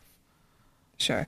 uh, Yeah. just just because. Uh, but um, yeah, so you know, I, I I love planning in these movies, like problem solving, because they get into like, back into like, the main area and they're like, okay, we can close all these shutters, we have to weld these doors shut, we have to make sure they can't get in here. Uh, the special edition has the addi- the addition of the uh, The sentry guns, which Yeah. I actually think do add a lot to the the movie because it kind of there's like three scenes with them basically. There's a scene where they, they discuss setting them up and they set them up. Uh, there's a scene where there's the the first corridor is hit and the sentries like run out, and then there's the second corridor where the sentries like almost run out and like Hicks thinks they're about to get through, and like there's a good moment where Ripley says, "Well, they don't know that they're empty, so they just think that's dangerous to go there now. So we're we're lucky." Um, but what it does though, if you know, because I, I think in my head I always remember these been mostly back to back, but they're not really. They're actually kind of sprinkled throughout a lot of this part of the movie. And what's really good about it is that it kind of effectively adds this like this countdown. Like they're getting closer, they're trying more things. Like it feels like the safety's like shrinking. The the safety because they've built a safe area. They've built this building that they're kind of like fortifying as a safe area, and it feels like it's shrinking as the movie's going on. Um, so it adds this kind of like almost ticking time bomb to the aliens coming in that I think really works. But it, I mean, the movie works without it. It does, but it is nice to, to have it there. I, I, it's fun. Yeah, but it, it, it does. But you're right. There there's just a a moment like when you're watching the theatrical edition where you're like, I wonder why the aliens aren't coming like Mm-hmm. towards them right now. like the aliens should totally be trying to bust through the walls, right? But like Yeah. in the special edition, it makes sense because they have this the thing that establishes why they're not. Yeah, I think it's when you watch the theatrical cut. I think you just assume because you, you still see them welding doors together, so you're like, ah, they just weld weld all the doors, and that that's enough, I guess, to keep them out. You just Yeah. kind of roll with it. Uh, but the Sentries does sort of. I think I like it because it's an extra step. It's an extra part of like, okay, this is a really smart idea. If they have access to this, why wouldn't they do this? Uh, Yeah. But, they've got very limited ammo. That's another survival horror thing. You only have so much supplies to actually fight with, so you you have to make do and sort of, you know, whatever. So Uh, all, all that adds a, a great feeling to to the film. Um, so yeah, I mean, th- I mean, this is obviously where a lot of the character stuff happens. Is this this portion where they're kind of safe and they're uh, Bishop, you know, makes his big thing where he's going to go out and like try and bring down the ship because they realize the nuclear fusion reactor is going to blow up in like four hours. So they're like, "Oh crap, we have to get off this planet." I like that scene because, uh, like they're they're they're watching outside, and he's like, "Wait for it," and then you can see the reactor or whatever starting to outgas. Mm. And then right away, Bill Paxton's like, "Great, another thing," and he just like walks away, like, "This is it. I'm still, I'm still gonna die." Like right when I thought I was safe. They're animals, Here's man. great reaction. How could they cut the power? Uh, got more Bill Paxton for you. Um, no, I Rest in peace. I, I think that stuff's fun because obviously it's something for Bishop to do and like take the initiative, uh, and you know, like him get into that that that really like tight pipe and like them welding it behind him and like just that close up of his face with a torch on his face as he's like just It's so Shi- claustrophobic. He He's just, just has to like down. shimmy. yeah. yeah. it's sort of thing where it's like, okay, this is almost too unrealistic, except for the fact that he's not human, so therefore I buy that he's okay with it. like, Yeah. if this was a human, they'd be freaking the hell out right now. Yeah. So, It's his Uh, Andy Dufresne moment. I won't say what movie that is, so it's not a spoiler. that a different one? I don't I don't want to spoil it. I, I think I've, I've probably seen it. I don't know. I mean, Yeah, you've seen it. I'll I'll check later. I'll I'll check later. Uh, anyway, so uh, It's another movie where a person has to crawl through a pipe. oh, There's Andy not that did- for for some reason I thought you said I thought I was thinking of Andy Kaufman, and I was like, what movie does Andy Kaufman have to? I don't remember that scene in Man in the Moon, and why would that be a spoiler? Shh. Yes, anyway. but I, I mean, you have uh, Hicks like teach Ripley how to use the gun, which is kind of just a little bit of setup for later. But there is a lot of nice little bonding moments here for this, where you know, like he he just shows her how to use the pulse rifle part, and she's like, okay, what about this part? is like, oh, that's the grenade launcher. You should probably not. uh Yeah, they're they're kind of flirting in this scene too, which is are. it's it's sweet, you know, because Ripley's just gone through so much. It's sort of nice that somebody is like connecting with her. It's actually the, the the the most romantic thing that we have out of the at least the first four movies. Like, there, there's nothing in the others that come close to their chemistry. Uh, no, I don't think anything. so. I mean, they try in three, but Yeah, I mean there is a, a technically she has sex with someone in three, but I mean it's it's kind of cold and just kind of like I'm in a prison. I suppose I'll just yeah, basically. Charles Wanna kill time? dance. Char- Charles Dance seems all right. I suppose I'll go for it. It could Uh, be that I don't like it as much just because I never trust Charles Dance. Why would you? He's the villain in last action hero. That's that's number He's one. the villain in everything except for Alien 3. I yeah, I know. I think they have good chemistry, I, and I think you know that that first scene back in the ship where she goes into the power loader and she's like, "Where do you want it?" when she picks up the crate. Yeah, he Uh, like smiles at her like, yeah. all right. He's like, "Oh, okay." She she you know he just she, has mad respect for her, you know, and she's constantly proving herself that he's like, look, you can handle your own, but just in case, you should probably know how to work this gun. And it's just Yeah. a moment for him to get like an excuse also for him to get close to her and you can tell like there's something there. It's it's nice. It's nice for Ripley. And even even the moment where he gives her the uh, the tracker thing, which she ends up giving to Newt, but he gives her this tracker just in case she gets separated, and then because she kind of like takes it a little awkwardly, like, "Oh, you're giving me a thing to wear," you know, he's like, "Hey, relax. It's not like we're engaged already, right?" but it comes it comes off like a, a sort of sweet, charming kind of exchange rather than anything Yeah. else. Uh, yeah, there's there's chemistry there. I I think again Ripley kind of like believing in another human being's important as well. Uh, seeing someone her her own age. I mean, technically she's like like ninety, but you know, forgetting that part. Forgetting that part. Uh, but you know, seeing someone that she can sort of confide in and like believe in, and I I think this is why, like Alien Three, right from the get go, is just like horrible to anyone who loves aliens because it just ruins, it just throws away everything that Aliens builds. Because Aliens Yeah. builds this, Aliens builds characters that we want to be okay after the film. But Yeah. because there has to be a third movie, we have to ruin everything so there can be a third movie. And this is one of the things that I think it is legitimately better than Alien at, right? I mean, obviously, Alien and Aliens are both amazing films. They are both mm-hmm. have their strengths, and their their strengths are like they're not just good strengths. They they are like they're some of the best in class of what the what movie making's ever done in their genres. Um, but one thing Aliens has that I think Alien doesn't is the stronger characters that you actually kind of like and want to root for. Not that I don't like the characters in Alien in their own way, but they're not. Yeah. They're not Hicks. They're not Hudson. They're not this version of Ripley. They're not Newt. They're not They're characters that I want. fun characters, also. But I, I, don't think the fun parts. Like, it's, I'm not, I don't think that's the, the. I mean, obviously that's part of why you like them, but I don't think that's Yeah. the sole identifier here.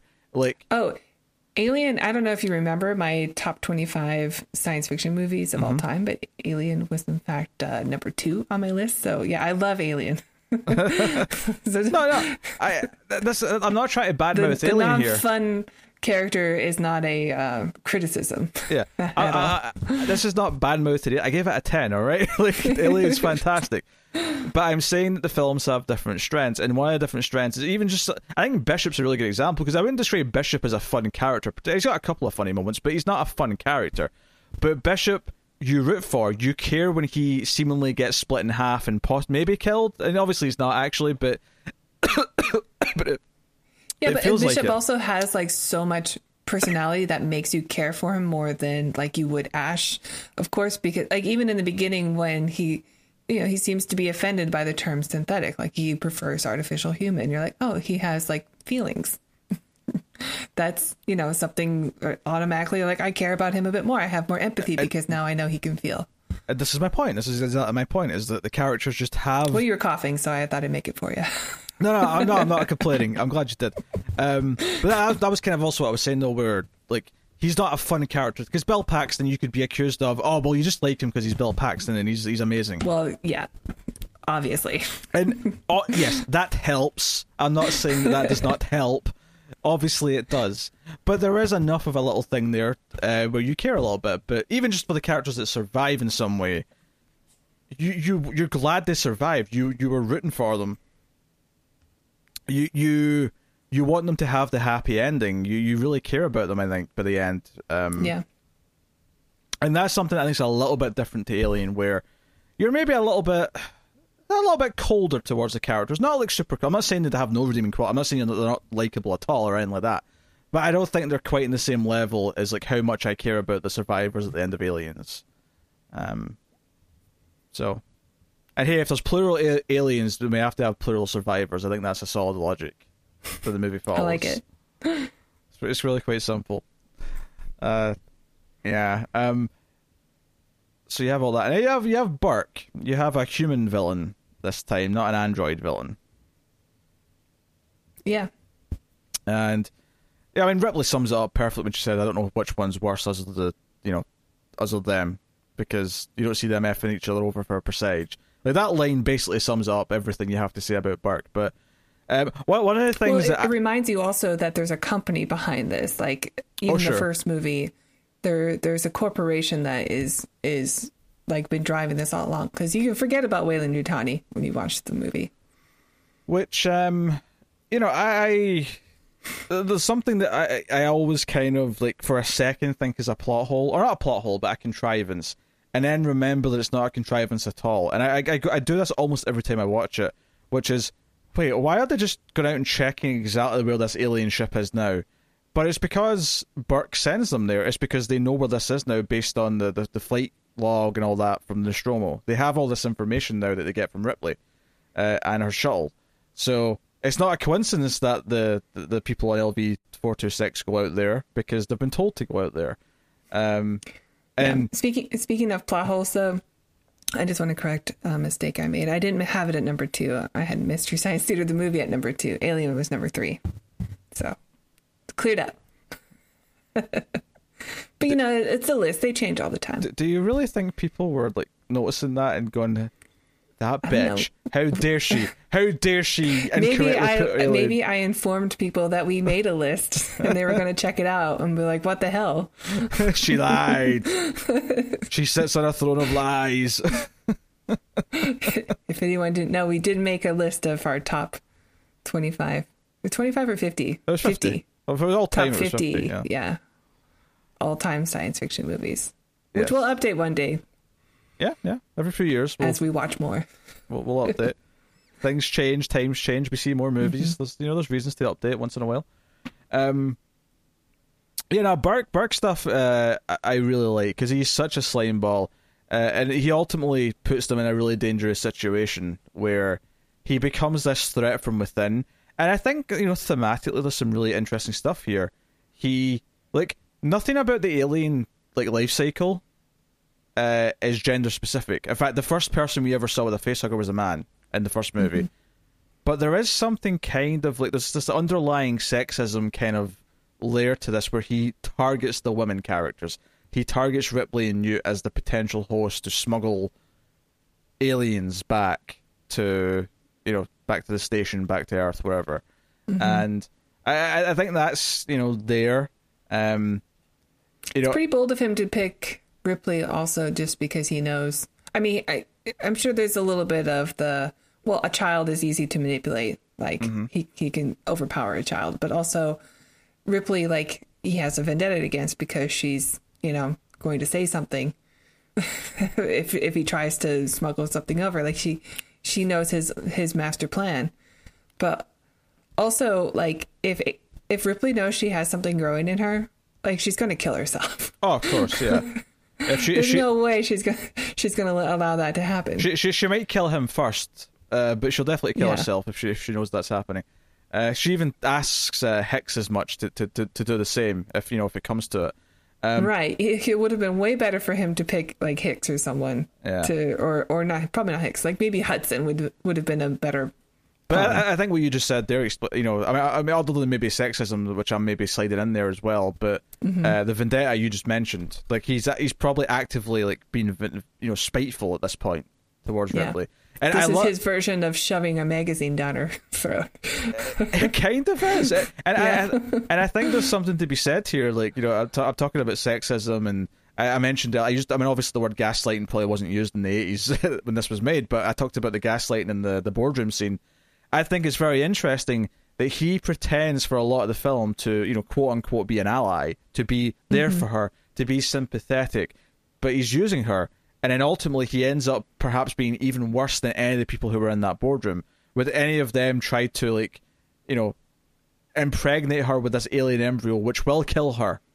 It- you know, there's there's no two ways about it. It will kill her. Um, and you know, it, it gives the it's cool because it gives the movie its its big facehugger scene because there was a chance it may not have had one because you know we, we you know we've already got aliens running around. We don't really need facehuggers necessarily, but it gave us a big one where they're trapped in this room with no weapons and.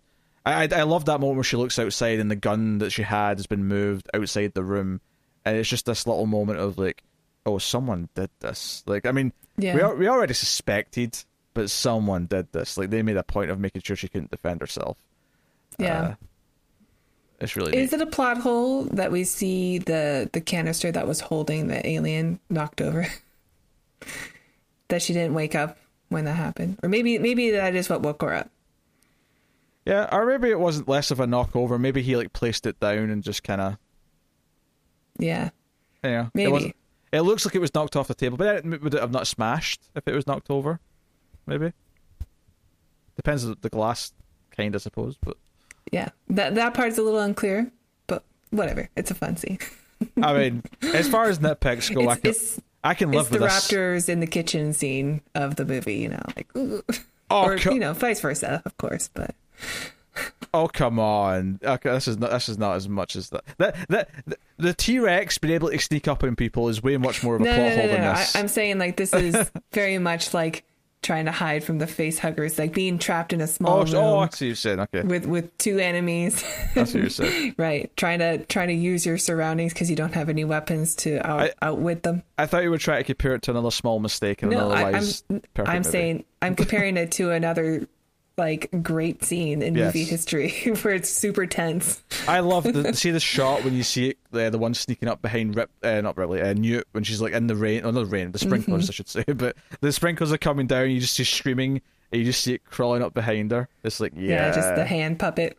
yeah. I mean, that's, I do like how this movie, like, even though they are technically the the same, well, pretty close to, to the same designs, there's nothing sexual about the aliens in this one versus the first movie.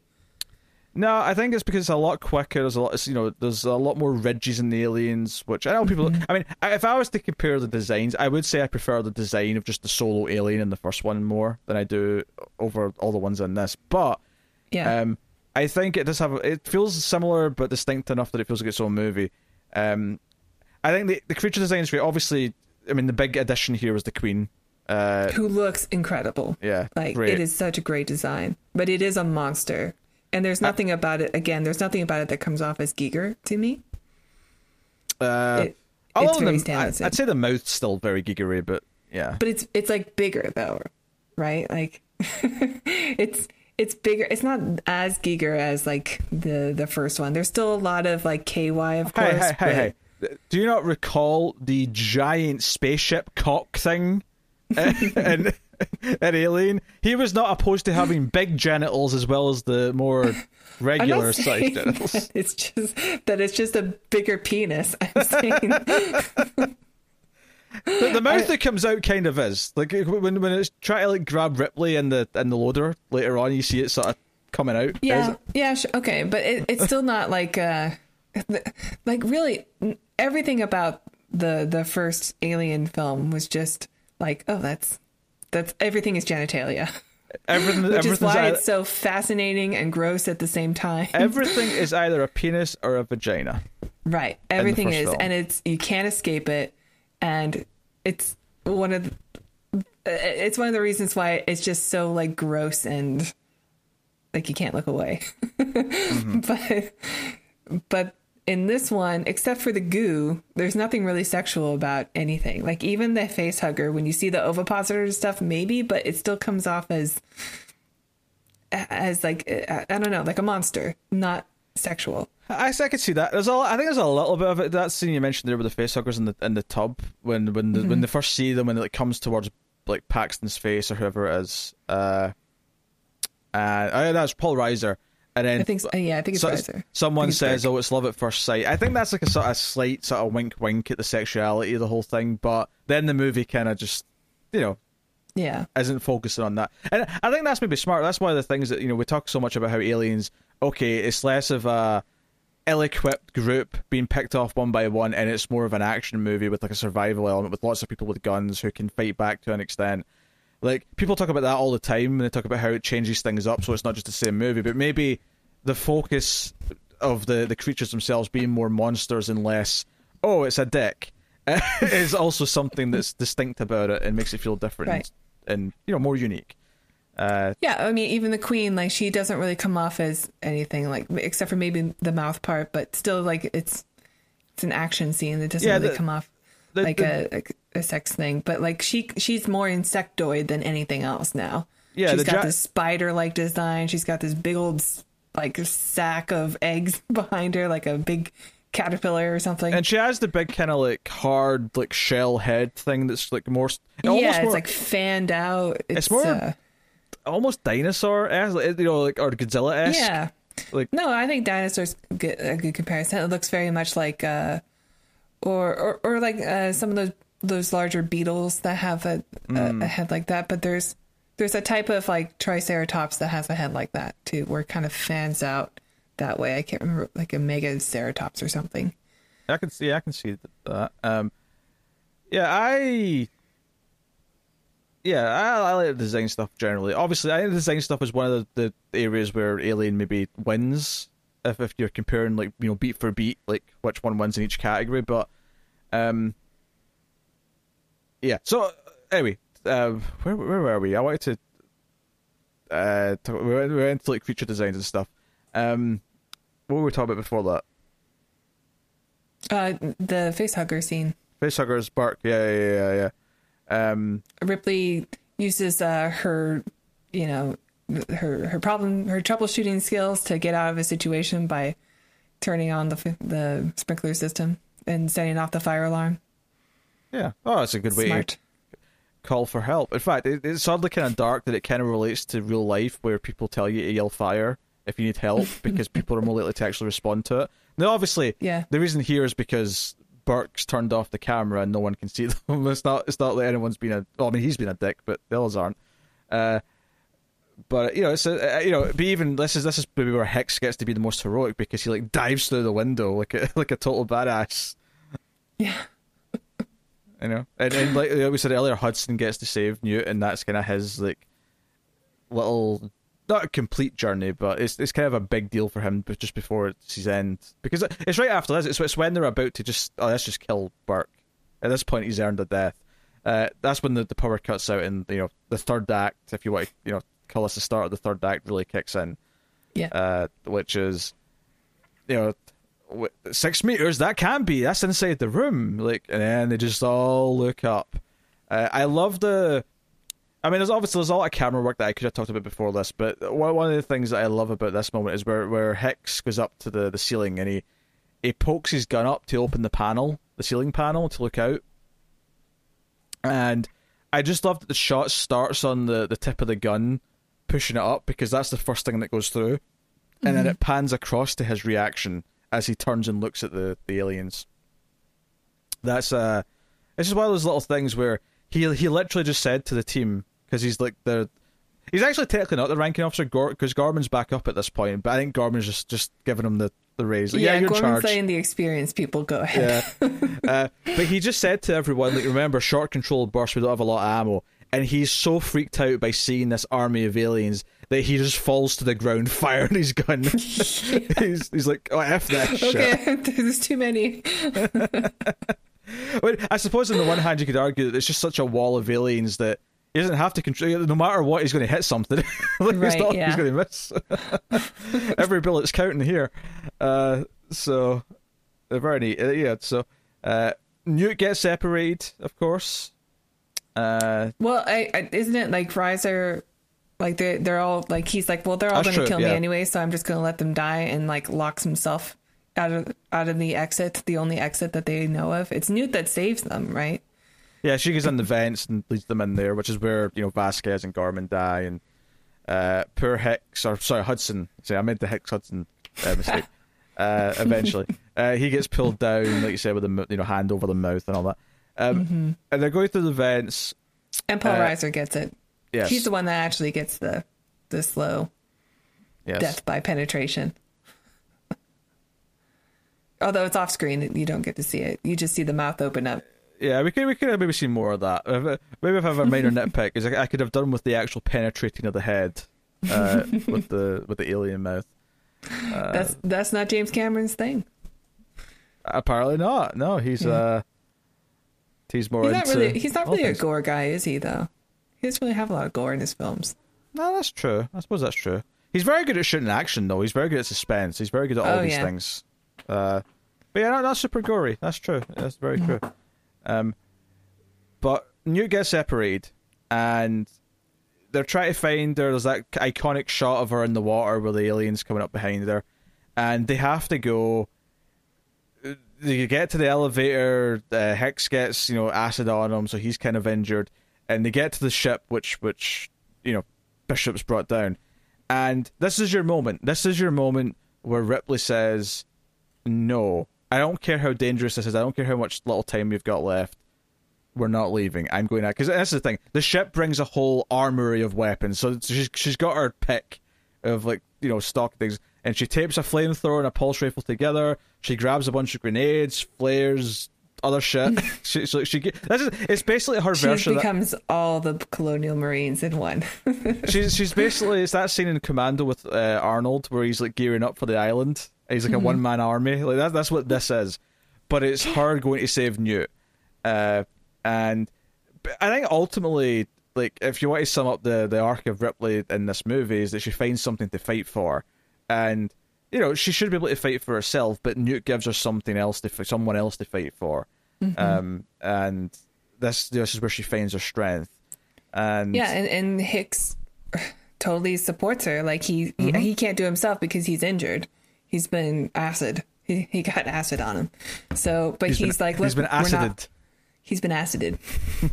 but he's like, look, we're not we're not leaving without her. So go get her. Like, Yeah. And he he he has full like faith in her that she's going to succeed. And for You've Bishop, 19 minutes. That's and, it. and for Bishop's arc, it's good that you know Hicks did pass out because of the the medication or whatever, and Mm-hmm. Bishop made the choice to not leave. He made the choice. Obviously, he does the fake out where he's not there at first, but you know, but his reason for not being there actually makes sense. That the the, the platform Everything's collapsing. is- was collapsing. I had to kind of start circling and come back for you. Uh, but everything like this final like twenty five minutes of the movie, uh, like when she goes down that elevator, like again, it's a very Resident Evil thing. There's a moment at the end of Resident Evil Two where you're going down this, and this is the remake I'm thinking of, where you're going down this big elevator as this like lab that's underground is starting to like, like all the electricity is going off and it's starting to become unstable.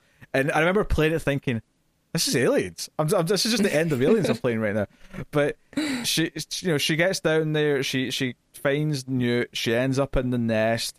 This, it's, I mean, I'm, I'm underselling this. It's all wonderful suspense, but we have this moment, this mano a mano. Forgive the words there, because obviously that means men, but like moment with the queen. Mother, it's mother v mother. Um, mama a mama, whatever the whatever like the equivalent is, where the queen almost basically agrees to let her go. You know, as as, as much as they can without obviously language to share. That Ripley won't destroy her eggs if, like, you know, they, they can go. But just as she's leaving, she be- and I love this moment because it's this is the performance here. Is that Sigourney Weaver just tilts her head in the very same way that at various points in this film after this that the Queen herself turns her head. It's, she just sort of goes, mm, I say, and it's basically like, nah, screw this. I'm I'm killing every like, and, and this is uh, this is where you sort of almost take it less literally. You just say this is a metaphor. This is her burning her PTSD. This is her like taking control of her life. But this is her like killing the monster within her. Uh, yeah. Which is why it's so hard to like get into Alien Three because I'm like, no, like she overcame everything. You've just reset her so she can There's be a- miserable. It, it's a little um, almost like uh, because like w- right when she gets to the end, the last egg like opens up, and there's a little bit of a moment like, really, Mm. you're gonna break the promise now. You're gonna, and then she just murders them all. yeah, uh, I I think it's just that's why I Blast think grenades into her sack. into her sack. I think that's what's so good about this as well. This movie is that it doesn't betray a single thing about how Alien wrapped up or ended or how it completed its story. It only takes what it did and adds to it and gives her an arc that makes sense post that. Um, Alien Three Very just very hard to do. yeah, Alien Three just sort of has to reset things because otherwise there can be no movie. Yeah. uh, and that's ultimately you know where, where the the upset comes in. Uh, but you know, I I love the wait at the elevator. You know, the climbing of the ladder and then realizing they can't because the queen's there. Uh, the queen tilting her head when she realized because because I loved this this details there. Ripley presses both elevator buttons. Yeah. that detail She's is anxious. there. Um, so Maybe when- the other one will be faster, but she sets up her own like yeah. uh oh. But the second one, the second one, of course, when it comes down, the queen's like, huh. And they have established that these aliens are smart, and the queen presumably is the smartest one. So Can cut the power. they, cut the power. So you They're know, animals, man.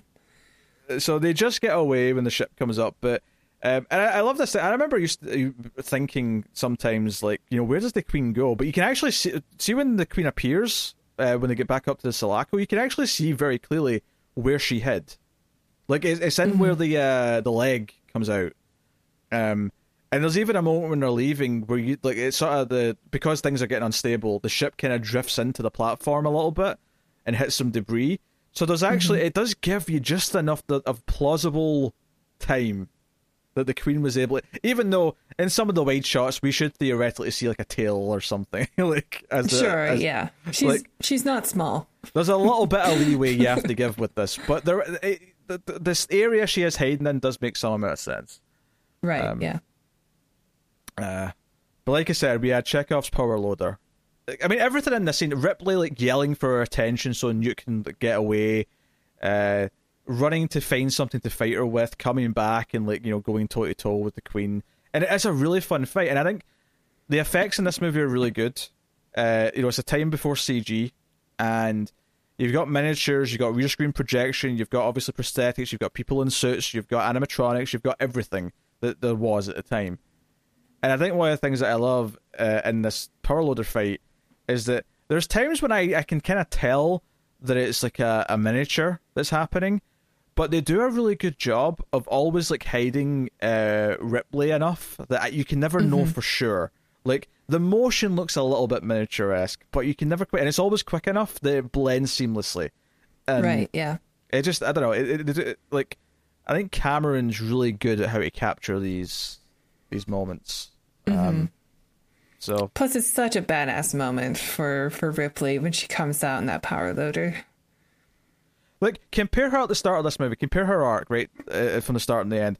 At the start of this film, she woke up in a cold sweat at the thought of an alien. She she couldn't walk into the building uh, because she was like shit scared. And at the end mm-hmm. of the mm-hmm. film, she's calling one a bitch. Like, mm-hmm. but it doesn't feel unearned. It doesn't feel like a stupid, like, like you know, it doesn't feel like a quippy Marvel esque, like ah, she's calling the thing a bitch. No, it feels like she's full of anger. Yeah, she's earned it. She she's went through this journey, and you believe her when she when you when she has the strength to do this. Now she's earned the strength. She's she's gained that strength, and it feels like a yeah. Yeah, get away from me, you bitch! Or Ripley's gonna and, f you up. And she's gained a child. Like when, like she she really is like just a mother protecting her her her cub. You know. Mm-hmm. And so much so that like when when Newt comes out afterwards and calls her mommy, like it's like oh, like I, I, get it. Mm-hmm. It's uh, it's really solid stuff, and I think people obviously love this movie. People praise it. People think it's a great film, but I, I do honestly think it's a little underrated almost. When I, I don't know if people actually stop and really consider how how much it does with all its characters and how much of an arc Ripley really has in the film. I think it is a little underappreciated from like a a raw filmmaking and screenwriting craft. Sure, sure. Uh, but and it, just how like hard it should have it is to pull off a movie like this. You know, oh, a movie sure. that comes from a, a masterpiece well, and is so tonally different, but everything feels faithful to the first film. How many somehow. knockoffs? How many knockoffs try try to do a, a group of colonial marines and there's a monster like, mm-hmm. there's probably at least dozens, if not hundreds, maybe of of yeah. those knockoffs. Like, or how many how many sequels do we get that feel like a like a straight to DVD mm-hmm. science fiction film?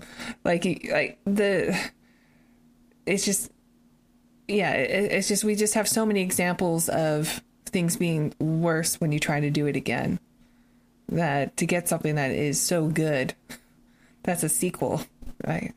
Wow, you know, it's it just it shouldn't it shouldn't exist. It shouldn't be this good. I mean, the, the clear thing is just don't do the same thing again. I think that's the important part of any like continuation is just don't do the exact same thing again. Don't just repeat it, and no. that that's very true here. Um, I it's true in Starship Troopers too. Shut up! Don't even, don't even, don't even dare. I mean, technically, it's true they don't do the same thing again, but it's possible to succeed in doing something different, but it just being terrible. Like that's also a possibility. Right. Yeah. Yes. I mean, we also we just watched the the sequel to 2001 and just how much of a disappointment that is too. you know, maybe I, maybe I'm just trying to maybe that makes this look so much better since we've watched so many uh, sequels also, recently. I, mean, I mentioned you know the design a little bit earlier, but I wanted to just really say how much I love the this world they're in. I, I love the, mm-hmm. the, the sets. I love the all the devices they use, the overall feel of like the the ships, the the base. Uh, you know, all all of that that sort of builds up the aesthetic. I love the aesthetic of Aliens, uh, and it's something again that people have tried to copy. E- even like a uh, Halo like if you look at some of the guns in Halo, they're clearly just like, oh, we want to do pulse rifles from Aliens. You know, like that's mm-hmm. that's you can see the influence that it's had on various things, uh, over the over the years. Um, sure.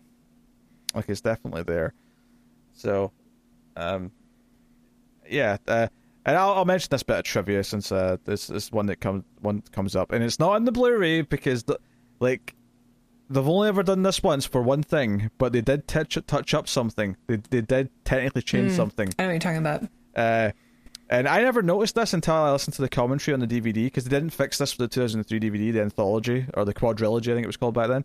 Um, but you can see Lance Henriksen's body like come out of the floor when he like goes to grab Newt as she's sliding when the uh, you know the, the vacuum's like sucking all the air out.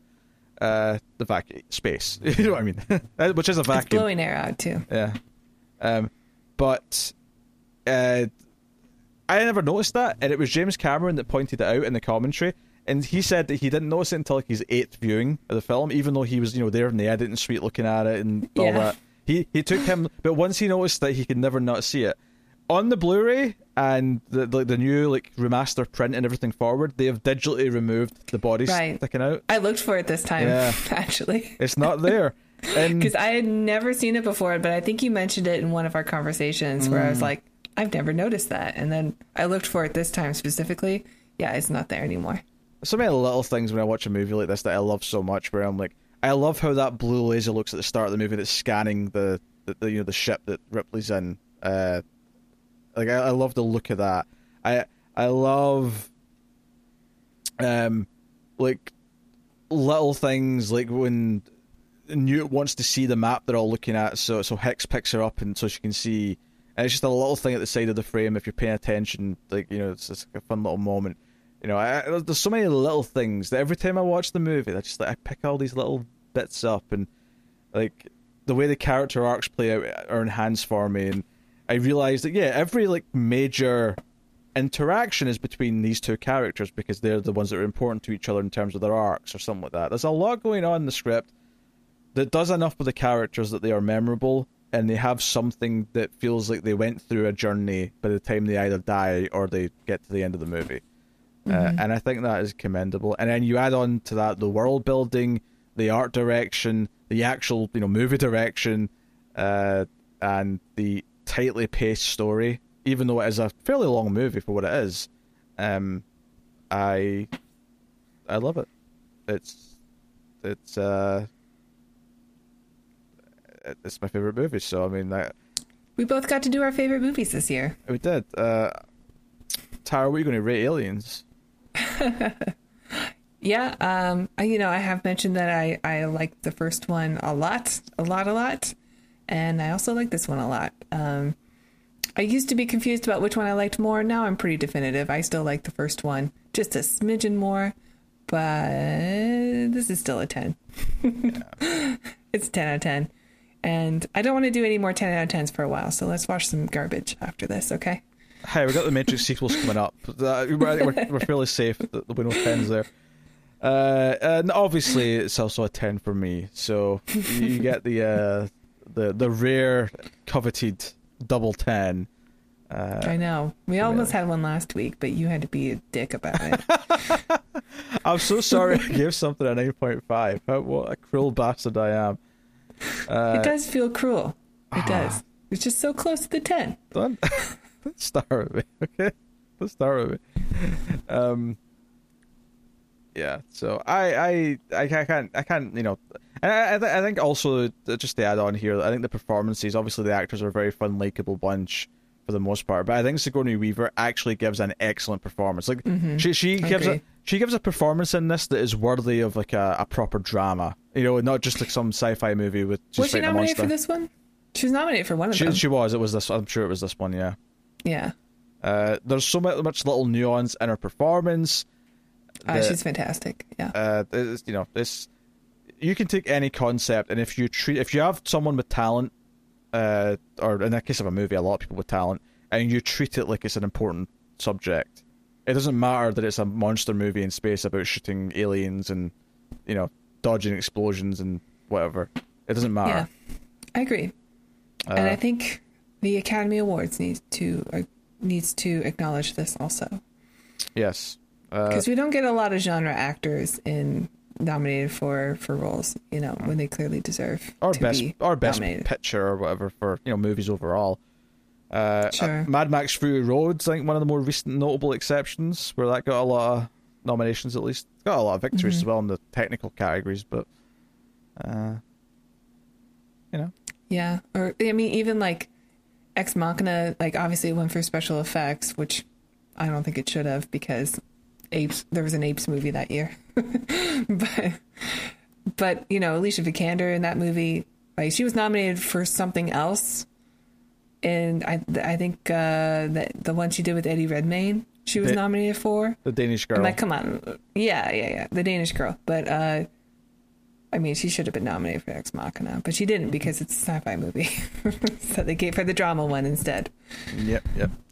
Uh, you know, if you're wondering why I've been leaning back for so long, it's because Firefly jumped up and has been on my lap, so I can't move. And So- we've been seeing the ears pop up every now and then. Yeah.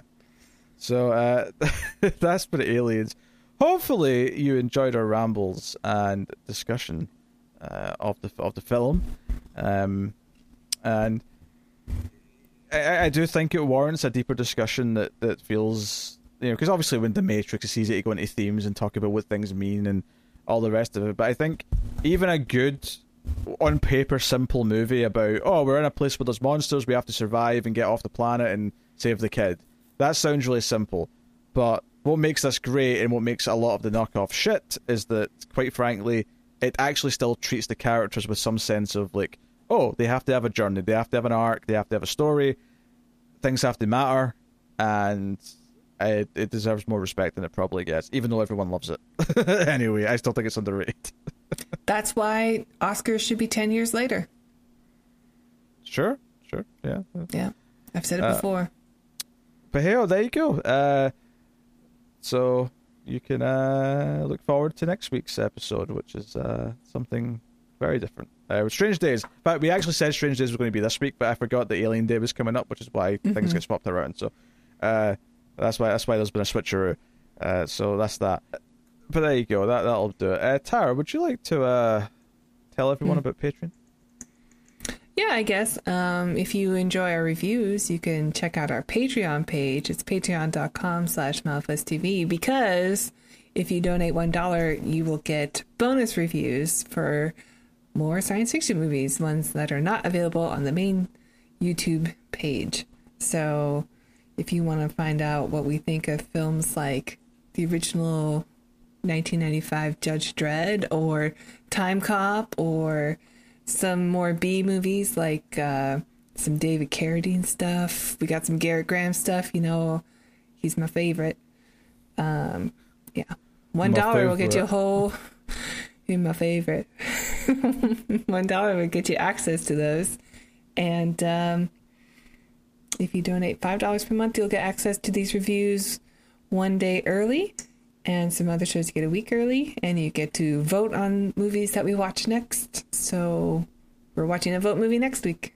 So yeah, be a part of it. Be a part of the crew, our own little colonial marines of patrons. What's that sneer for? No, that was a steering. There there was no steer. You saw a steer, but there was no sneer. There was no sneer. I promise you. Uh, Maybe it's just your bored face. it's like, uh, I guess that was that was a cute pun. Uh, I, I did a thing. I try to be different. no, no, I encourage you. I encourage, okay, that, that that was the the pulse rifle. I will show you the grenade launcher uh, next time. Nice. I don't know. I don't know. I mean, I, I don't know who I'd cos. I mean, you obviously have to cosplay Ripley if you're cosplaying someone from this. I, I guess I'm stuck with. I mean, I'd like. Let's face it. I don't really suit any of the characters in this. I'd like to think Bill Paxton, but I'm, I'm not. I'm not Bill Paxton. I can't be Bill Paxton. It's not possible. You're you're Spunkmeyer. Spugmeyer.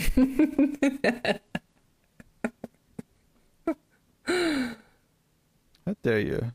All right, fine. You can be Frost, Uh, Firefly here, though. It can be Jonesy. He's, uh, Jonesy, and Gus will be Fat Jonesy. I guess will be. He tried to cause chaos during this review, but I didn't let him. Yeah. Even when he scooted his butt across the carpet. what a Oh, jerk. Uh, also, as Tara mentioned Patreon, you can, of course, also support us by liking, subscribing, and all that jazz. Comment let us know what you think of aliens uh, in the comments below. You can also, of course, get us on the Twitters at Mild underscore fuzz for channel updates. Uh, so please do any and all those things. It is also very helpful. Uh, I guess that is us, though. I guess that's aliens. Uh, we can wrap this bad boy up and move on with our lives, and we'll be back next year to talk about Alien 3 and all of its weird glory. What could have been? Mm-hmm. Uh, the story of how the making of uh, Alien Three is far more interesting than Alien Three itself. Is there a uh, documentary? Oh yeah, the uh, the Blu-ray has a, like a three and a half hour uh, making of. This is packed and. Sounds like we have to do a lot of research for this movie. You gotta watch well, the documentary. You gotta watch two versions of the film. I watched two versions. I think we have a year to prep. I watched the documentary back in the DVD. However, they heavily edited it because Fox didn't like how bad it made them look. However, when the Blu-ray came out, they loosened up a little bit, and so I've not watched the full version yet, but there's like a full like uh, uncut version on the Blu-ray that I've not watched Excellent. yet, called Wreckage and Rage: The Making of Alien Three. I love uh, Hollywood drama. uh, and it, it, was really noticeable as well because like all the featurettes and all the, all the chapters of the documentaries and all, all the four movies all had like these like names. It was like, you know, blah blah blah, creature design, blah blah blah, this, you know, whatever. Um, but half of Alien 3's chapters were just like production part two. It was like, why mm-hmm. does this not have a proper name? Like they're all good, cool titles except half of Alien 3's, and it's because like edited them and the the, the names were too negative sounding. Um, Although I think they did still change the title of the overall thing because it's Wreckage and Rage. I think originally it was meant to be Wreckage and Rape, and they, th- they said that was still a step too far. Uh, which fair enough. I don't think anyone's going to be upset at the, the loss of that. But uh, is it just like Warner Brothers apologizing to David Fincher the whole the whole documentary? No, Fox, not not. Or, or excuse, excuse me, the Fox. Uh, no. Well, David Fincher doesn't take part in it. Uh, there's a lot of footage of him on set and stuff, but he he, he didn't want to talk about Alien 3. Are you kidding me? He ain't ever talking about Alien 3 ever again. It's funny. Well, I mean, I know you'll never watch them, but the Hobbit movies, the oh. because they came out with extended editions with all mm-hmm. like the Lord of the Rings did with all the long documentary appendices of the of the films. But the last one, the Battle of the Five Armies, is so depressing because it's it's basically just like hours of Peter Jackson apologizing for how oh. like for for to the fans and stuff. Like it's so sad. It's so soul crushing. You watch like scenes of uh, Ian McKellen like crying because he's overwhelmed by like the situation he's in and he's not understanding what people want because they keep rushing him and stuff. Or like, I don't want to see him crying. This is so sad. He also gets sad as well because he's in like just a green screen room, right? That there's no. Yeah. When they did Lord of the Rings, there was some obviously some trickery for the size differences, but this was just him in a, a green room with nothing. Right, and he has to like look at tennis balls, like thirteen different tennis balls that are supposed to be dwarfs, and he can't act against anything, and he's just like he just breaks down, and it's just yeah, it's just Peter Jackson apologizing the whole time. It's so sad but it's worth watching. Just for the Hollywood drama of it all. He should apologize for those movies, especially that, especially that third one. Oh my god, that Hobbit third movie was. Oh yeah, that's exactly the movie that we're talking about. oh god, oh, oh, talk about anyway. having ten minutes of plot and stretching out to over two hours. all right. Anyway, I've dragged this out too much. yeah. Yeah, this is on good you. Good night, everyone. You did this. Or good day, whenever you're watching this. Thank you very much for joining us. We always appreciate it. Keep watching the science fiction. A computer at Salsa. There's so many good quotes. I don't know which one to use. it's a bug hunt, man. A bug hunt. That's not even a lie.